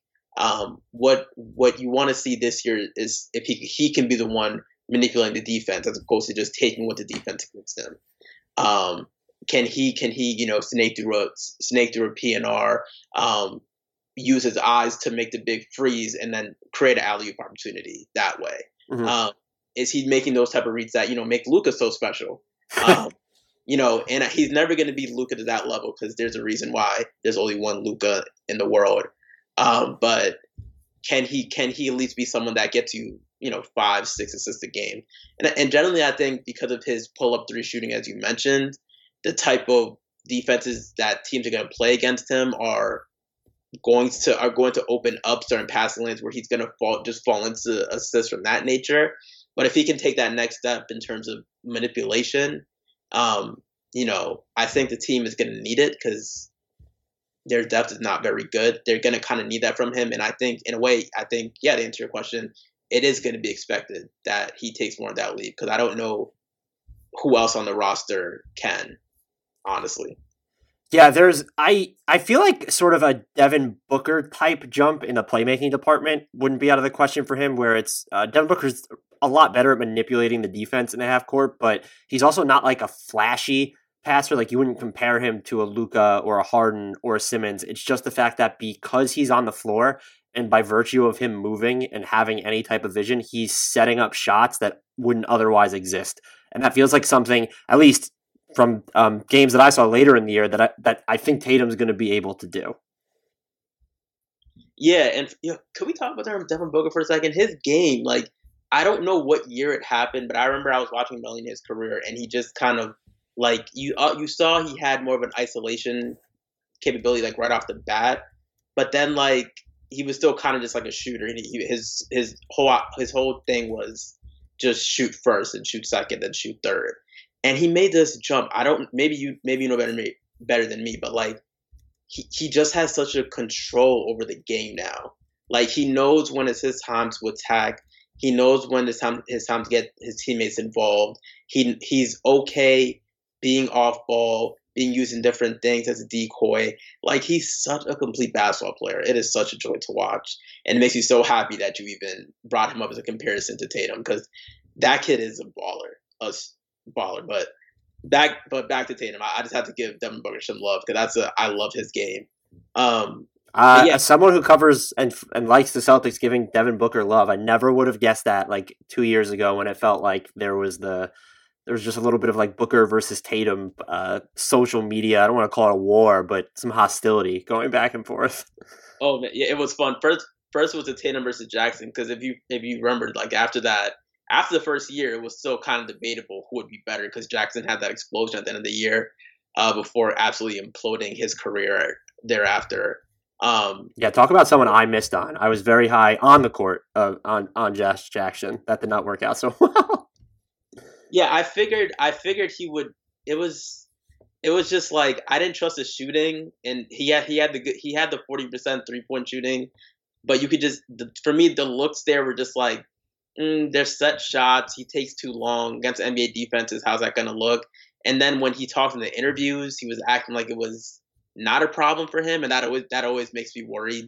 Like when players don't see like clear issues that might present themselves at the NBA level. Mm-hmm. But I mean, I still thought he was going to be better than this. I did not expect him to be G League minimum contracts for the Pistons. It's it's it's it it, it was not good for boy. But yeah, I like I like I like Devin Booker and us us in the Valley of the Suns. You know, maybe we can have some reconciliation. Um, I think the point you were speaking on with Booker, and there are people who cover Phoenix could do this way better than I can. I just feel like the the way his in between game ended up clicking, and he was able to add like some um, you know different changes of pace to his game, like when he was inside the arc. It felt like 2017, 18, maybe closer to 2018, the year just in general. That's when it really just started coming together for him. And I think what we've also just seen is um, what happens when someone is young and people are viewing him like through this lens where he's supposed to be older, and then two, what happens when you take good players who are surrounded by very little NBA talent and then give them actual NBA talent to work with, which is what I think we've seen um, basically over the past three years, but definitely over the past um, um two with him. The other player wanted to ask about uh, Boston, well, I want to ask about a lot of players on Boston. Does any of this additional um, playmaking void fall to Jaylen Brown. They upped his pick and roll usage last year, though it was still just negligible usage overall. It was just compared to the season before. I think it more than doubled or was close to doubling. And he did seem um, later in the year, uh, like where he had less tunnel vision coming around like like ball screens. It looked like there was just a better feel there. And my one way off base on this? And two, if I'm not, do you think he has like a, a playmaker's bump in him as well? Just as we sort of, I wouldn't project it to be anywhere near what I expect Tatum to be, but just where he can initiate and get you into your offense in the half court.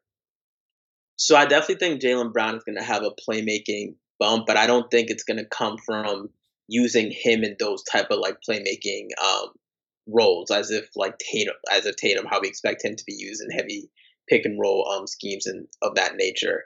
I think for Jaylen, his playmaking bump has to come from after after that first step, after he gets by that guy when he's going downhill.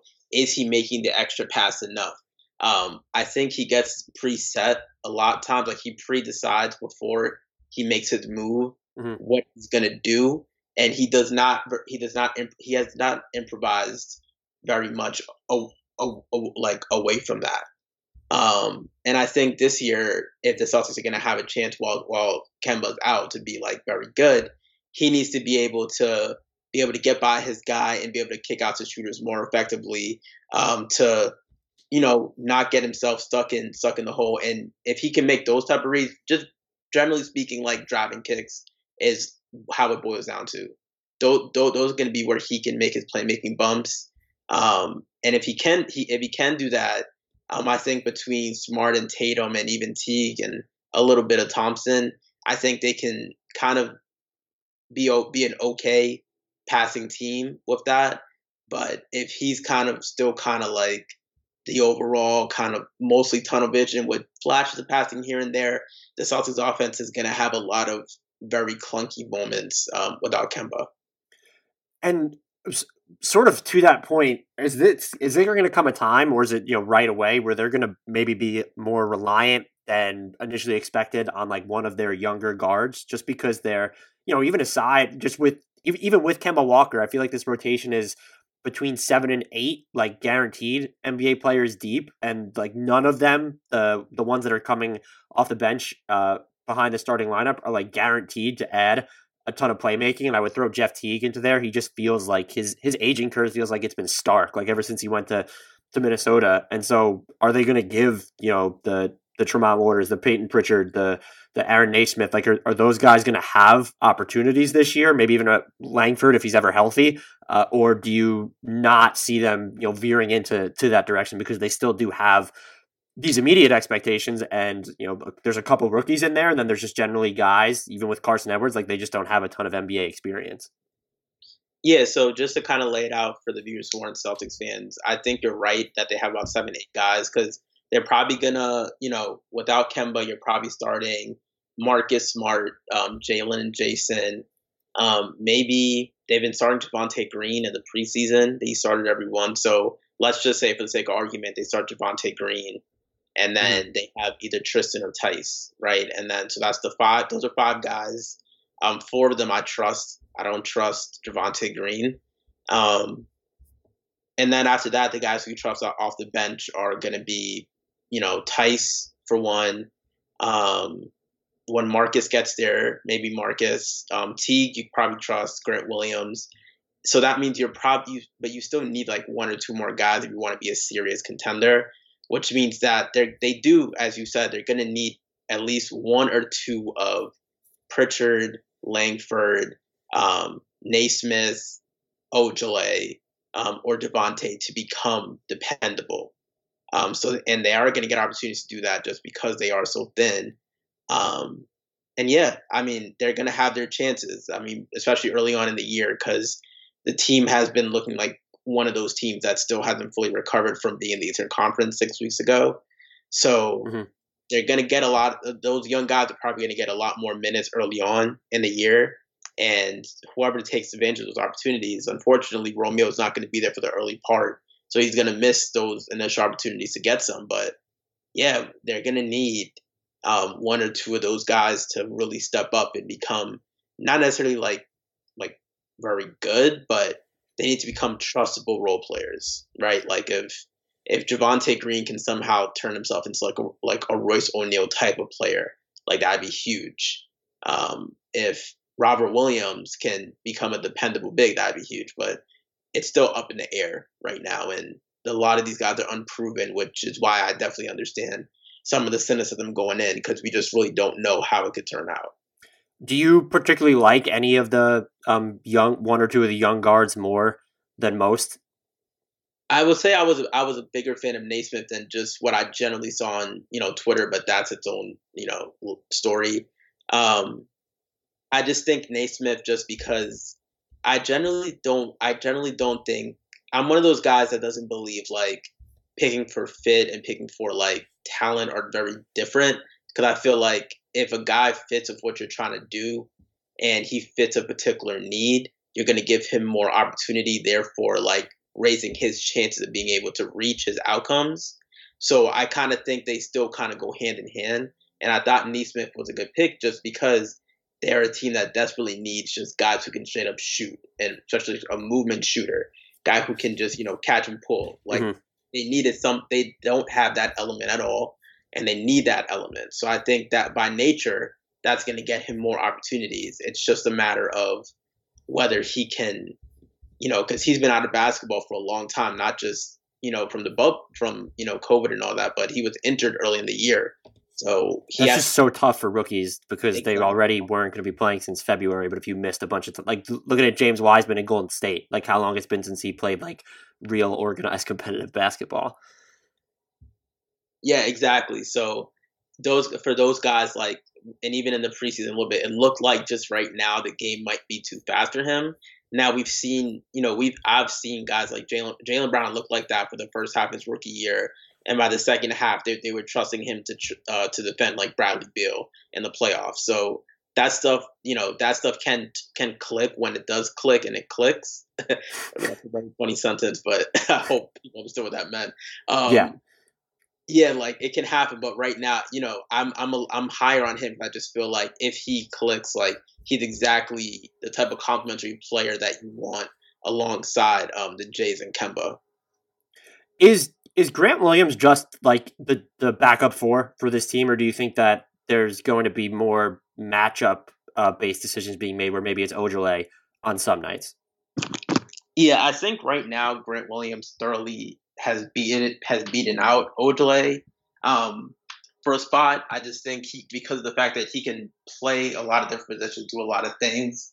That I think right now they're probably going to go to Grant as long with the contingency being he has to not be a non-shooter. He has to be able to continue to you know shoot Right. um, and be at least an average shooter for this to absolutely make sense. But if he's doing that, I just think they're going to have him as the backup four. They're going to have him play at the five sometimes. Um, he might even be paired with a with a Thompson, with a Rob like that when they want to go a little bit bigger. Um, and because of the fact that I think it's not only just, I think he has more to his game than what the, than what he's been showing so far. Because right now he looks kind of just kind of like a very stationary, like limited skill guy. But he was a he's a guy who can, you know, kind of make plays out of the pick and roll and be a real kind of oh, uh, like movement playmaker. That I think as he gets more comfortable playing in different positions, he'll start showing more of that. So I think yeah, he, he'll he might start the year as a backup four, but I think his role is going to quickly develop to like just whatever the team needs type of thing, like the way Marcus Smart's role developed in Boston. Uh, and he look, he shot the ball well from three during the playoffs too, which I think was huge. He actually led the playoffs, only 17 attempts, but 10 of 17, 58.8%, the highest three point percentage uh, in, in the playoffs among players who attempted at least eight, I think. So uh, maybe that's a sign of what he could do. Is there who's going to be stretched? Like when you're looking at, and I'm assuming he's going to be just one of the, like the young guys. Like who do you consider a backup wing on this team? Because they really don't have one. And if you look at, it's funny if you look at their depth charts, like around like internet, if you're going on Roto World or if it's ESPN or something else. I know positions don't matter as much, but like if I see the Ojeleye listed in the three spot, it just gives me the a case of a little bit of the giggles because they just really don't have a backup wing. It could be smart if he wasn't going to be a member of the starting lineup because he's basically positionless at six three, which is just wild and awesome. Uh, but who do you see as being like who's getting backup like three or or you know hybrid like like like who's just their primary backup wing? I'm rambling through this because I, I don't even have an answer to fathom myself. Yeah, I don't know because I mean I think they would they would probably consider I don't know. I, I would think because Brad has said they really just kind of go by guards, wing bigs. I don't know how they would they can they consider certain guys multiple positions. So, I mean, honestly, it's it's an interesting question because could you could say maybe maybe it's maybe it is ends up being Shunny, maybe it's Langford when he gets gets healthy, maybe it's Nesmith. Yeah, maybe, just by size, like he's six six, right? Yeah, maybe it's Javonte, but it's just it's weird because you know they have Tatum, who I guess, depending on what you call his position, like the way the way he's being used is like such a heavy pick and roll guy. He almost has a has a role type as like a guard, but he's six, eight, ten, whatever, and he's you know he's he defends wings.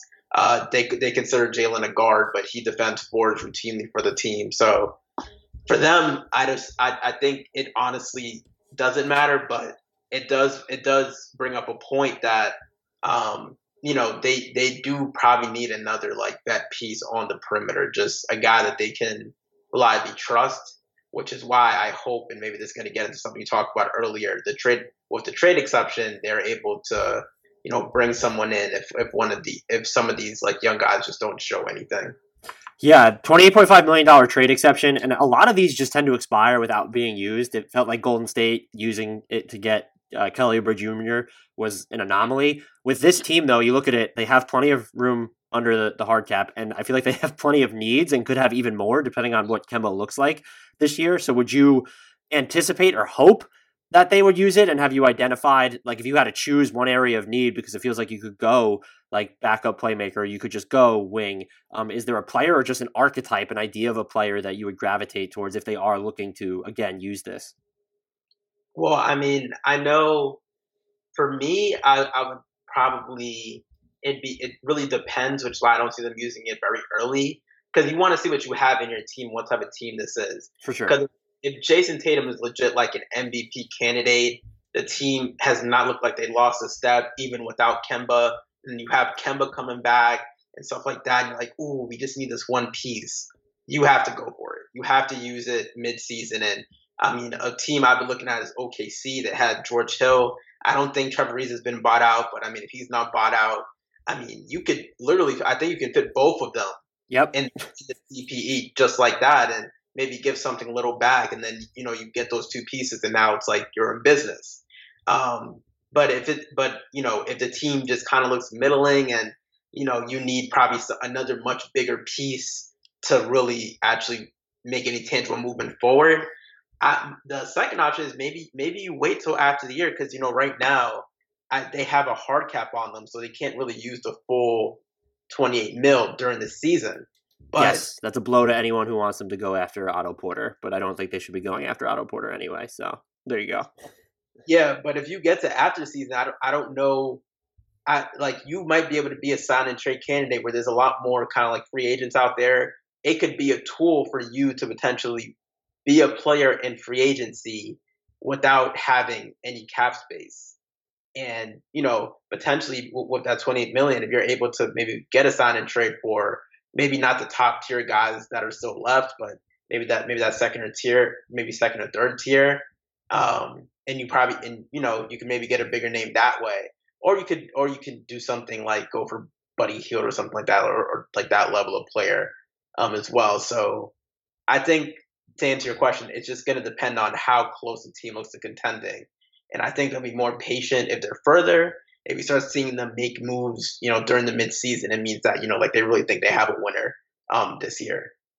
Yeah, the good thing about I would probably advocate like using some of it, like split it up, and then what you were saying over the offseason, like it's a lot easier to um, do like those non-simultaneous trades because like I think part of whatever package Boston offers, the appeal is going to be like we can give you like one of these young guards too, and so like just because of the roster spots and since they can't actually be traded with a player uh, with the trade traded player exception, um, that it gets harder to do something like that during the the regular season. And so you can make a smaller move. Yeah, if Ariza becomes available, um, you know, I know Hill's not a wing, JJ Redick's not a wing, but if like there's something you can do there, those are guys that I feel like could help this team. The one that I've thought about, and I'm curious what you think, um, and I talked about this on a, on a previous podcast, it doesn't really give you wing depth positionally on offense, but defense, um, I think it does, while also making you better suited to go up against. And I know you said this wasn't their main concern, but like someone who could defend Giannis and Bam Adebayo and, and Joel Embiid, Aaron Gordon is kind of the low key name I've circled. And that's, again, it would be complex to get there because I think you need actual other players thrown in there. It's not just going to be the traded,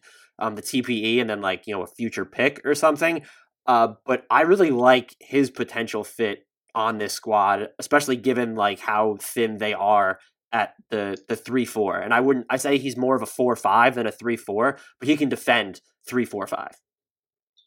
I love the Aaron Gordon thing. My my concern though is the is Aaron Gordon himself and where how he sees himself as a player. Because I feel like all of us like basketball nerds see how he can be such how he how his most optimized role is, how effective he can be in that, and it's just unclear if he sees that or if he or if he sees himself as someone that could be that should be considered, you know, in the in the star tier and someone that wants to be focused on more like you know self creating and not being seen as mm-hmm. a role player.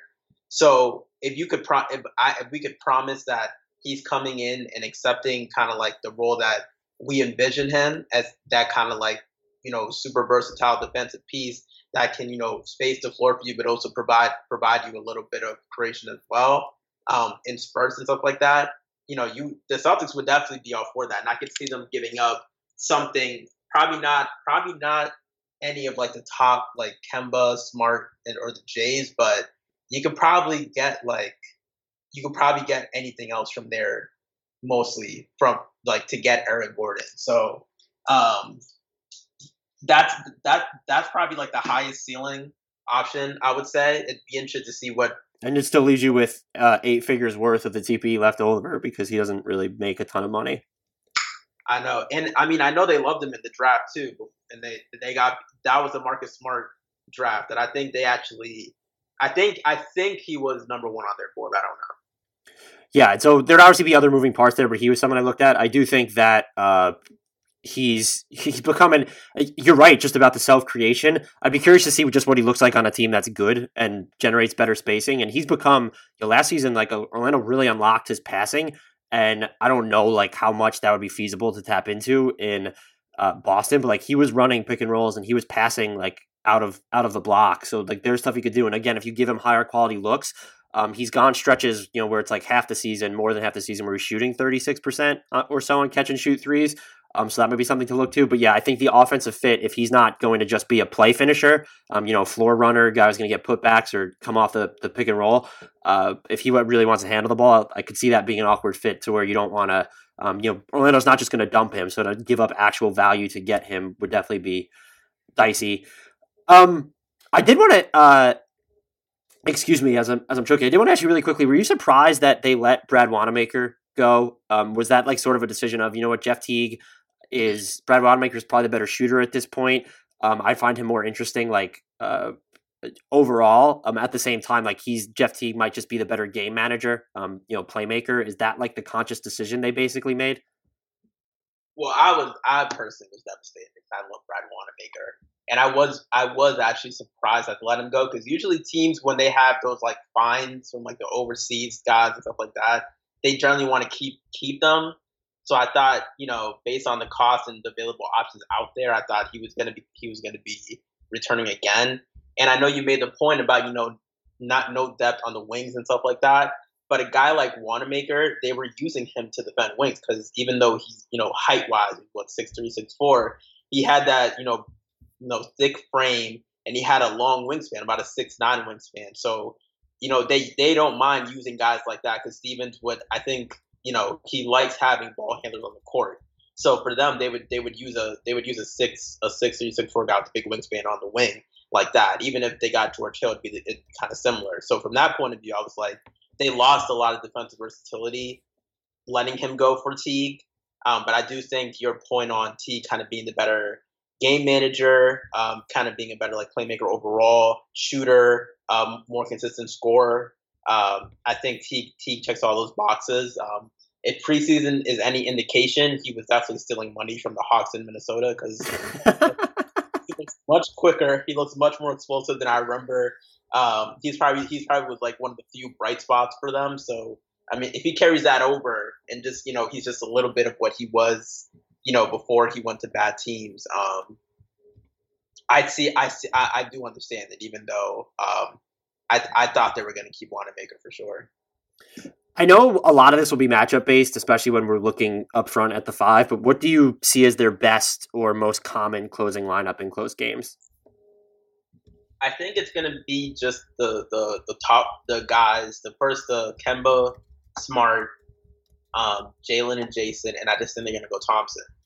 Um, I think ultimately it's kind of like the best balance. You don't want to go too small because Grant really doesn't it's a weird thing with like um, the, the undersized guys that play fives because you can't really. It's not. I don't know if there's a way you can really track it outside of. Um, I guess you could you can by rim rim field goal attempts, but there's there's a difference. Like Bam and Bam and Grant Williams are, are kind of the same size, but when Bam is when Bam is around the paint, he has a deterrent effect. Mm-hmm. See, people don't want to actually drive on Bam. They don't. They see they see that as resistance. And even though Grant Williams kind of has the IQ and feel to be in the right position when playing small ball five, he doesn't necessarily have that. He, he doesn't have that wingspan, and, and therefore, or that kind of that athleticism that generates the paint deterrent. So he teams still can drive straight at him, which means for me, um, you know, he can't be. He wouldn't be. He wouldn't fit my, in my idea of um, the small ball closing five for me. So if he if you can't go small with him, there's really no other wing like that on the roster. So you probably pick, pick between Thompson and Theis. And even though Theis is better than what most people, you know, realize, I still think Tristan is still the, the better option just because he is a little bit more stronger of an interior presence. Um, Theis has sometimes struggle even against like smaller people, just being strong with the ball. Um, especially when he's go either either when he's going up for alley oops or like getting the ball in the post against a kind of mismatch and um, stuff like that. He's very susceptible to getting weak side blocked. Just he's not very strong with the ball in that in, in that aspect, and he's actually as teams started to realize in the playoffs actually not that good of a shooter either. So he is he is a little limited, and I just think Thompson just kind of having that can kind of do what Theis does, but then he's also stronger would probably give him the edge. So um, I'd probably go Thompson and then go, you know, the Jays, uh, Kemba and Smart. Is there, let's say you're you're made head coach of the Celtics, or Brad Stevens has to listen to whatever you say. Is there a quirkier lineup combination that you're hoping they trot out at, at any point this season to try it? In terms of quirky lineups, um, I'm sure I'm not going to say because I'm sure there's going to be at one point this year, Smart is going to end up playing the four and there's going to be three other guards on the court. Like I'm sure at some point there's going to be like a Kemba, um, like Pritchard, um, Teague, Smart, and like Thompson lineup. and it's going to be making some comeback in like OKC or something. Like I, am sure that lineup is going to be there. But the quirkiest one I see, I love, I love, I love like the wings, like the all wing stuff. So I would love to see like a lineup with like Tatum as the point guard, um, Jaylen there. Jaylen and Nesmith. um, hoping you know you, you're getting the shooting from Nesmith, kind of the slashing and um, scoring from Jaylen, and then um, you put in Grant and then Javonte Green, and just all go all wings. You see what you see what happens. You see you have you hope you have enough playmaking and feel from from Grant and Tatum, and that you know Nesmith is providing shooting, and you have all this all this you know, athleticism between Jaylen and Javonte, and you just see what the heck happens. Um, will, will probably never happen, but that'd be that'd be one of the, the quirky lines I'd like to see since the Celtics love drafting all these wings. Yeah, that was basically one of mine where I, I, I wanted to see um, really their four main guys though, like Kemba, Smart, Tatum, and Brown, and then could we get um, Nesmith in there, and did you just go hyper small? The one that I was, I think, is probably more realistic that I want to see. Just because, also, this team really isn't built to get weird anymore. Like without Hayward, like there were so many different combinations that you could theorize. Um, but Grant Williams with the uh, with like their four main guys, I would like to see more of. They didn't play. Uh, they they played like under 25 possessions last year of Walker, Smart, Brown, Tatum, and, and Williams. So I won't even infer anything from the data, but that's a lineup that I would just like to see because if if for some reason this team like does sort of struggle to to hit its ceiling or match what they were doing last year, like I, I think you need to lean into um, lineups where you can create a bunch of mismatches, and that might be where they're best served. And I think that Grant at the five still has a, a pathway there, especially again if like any of the touch he showed in the the postseason carries over to now, that would just be a lineup that I would be super interested in, in watching more of. I yeah, for sure, and man, it would be. an, I, Grant, granted, Grant is going to be such a swing piece for them this year because I mean, man, we, they kind of need him to be like a PJ Tucker esque player, and if he could bring even just sixty to seventy percent of that, it, it, would really kind of change kind of like their versatility and make them, you know, have those more funkier lineups. Um, if he really is able to like slide slide across the lineups um, as they're envisioning.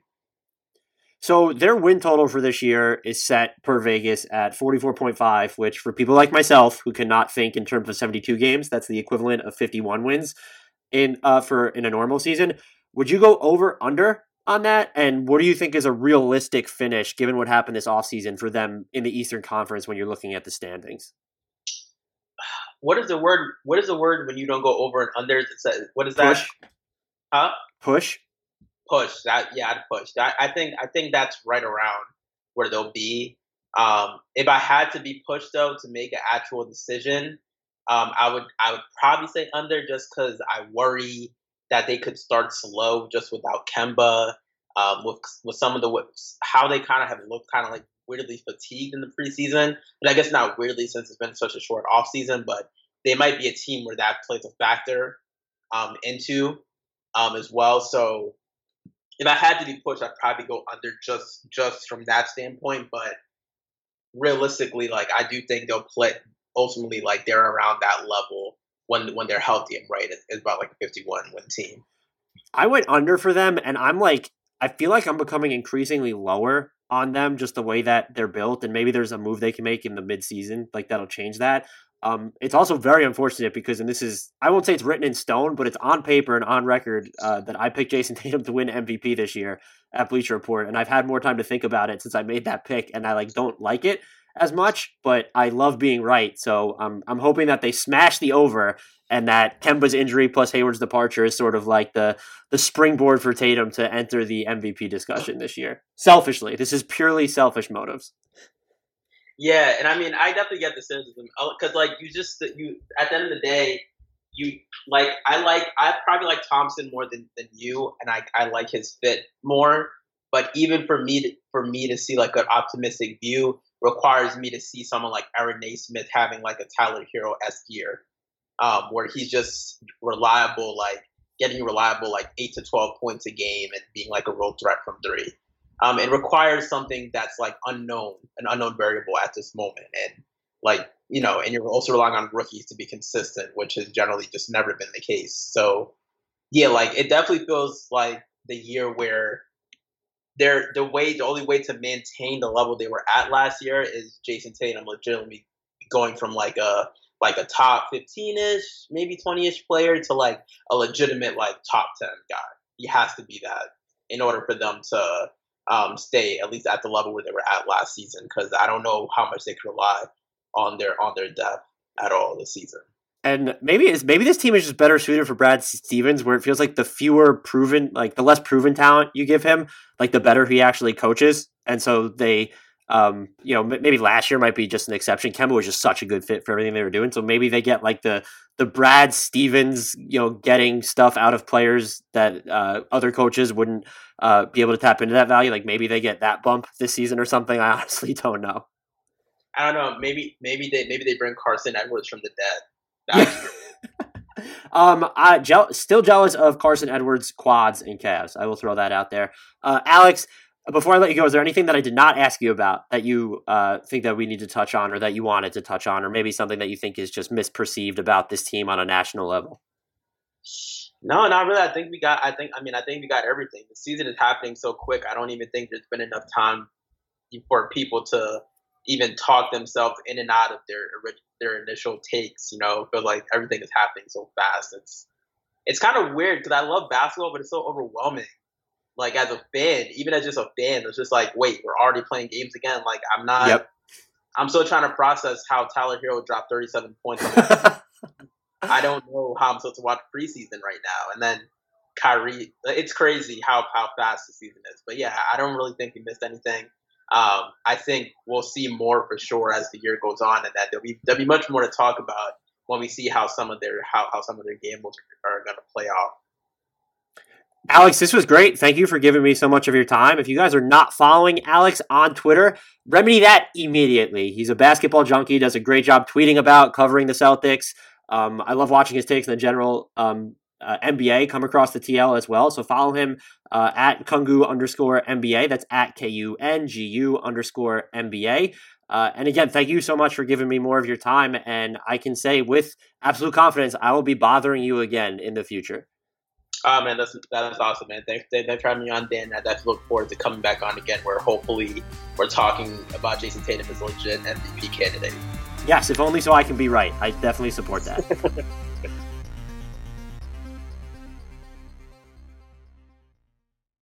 Nobody builds 5G like Verizon builds 5G because we're the engineers who built the most reliable network in America.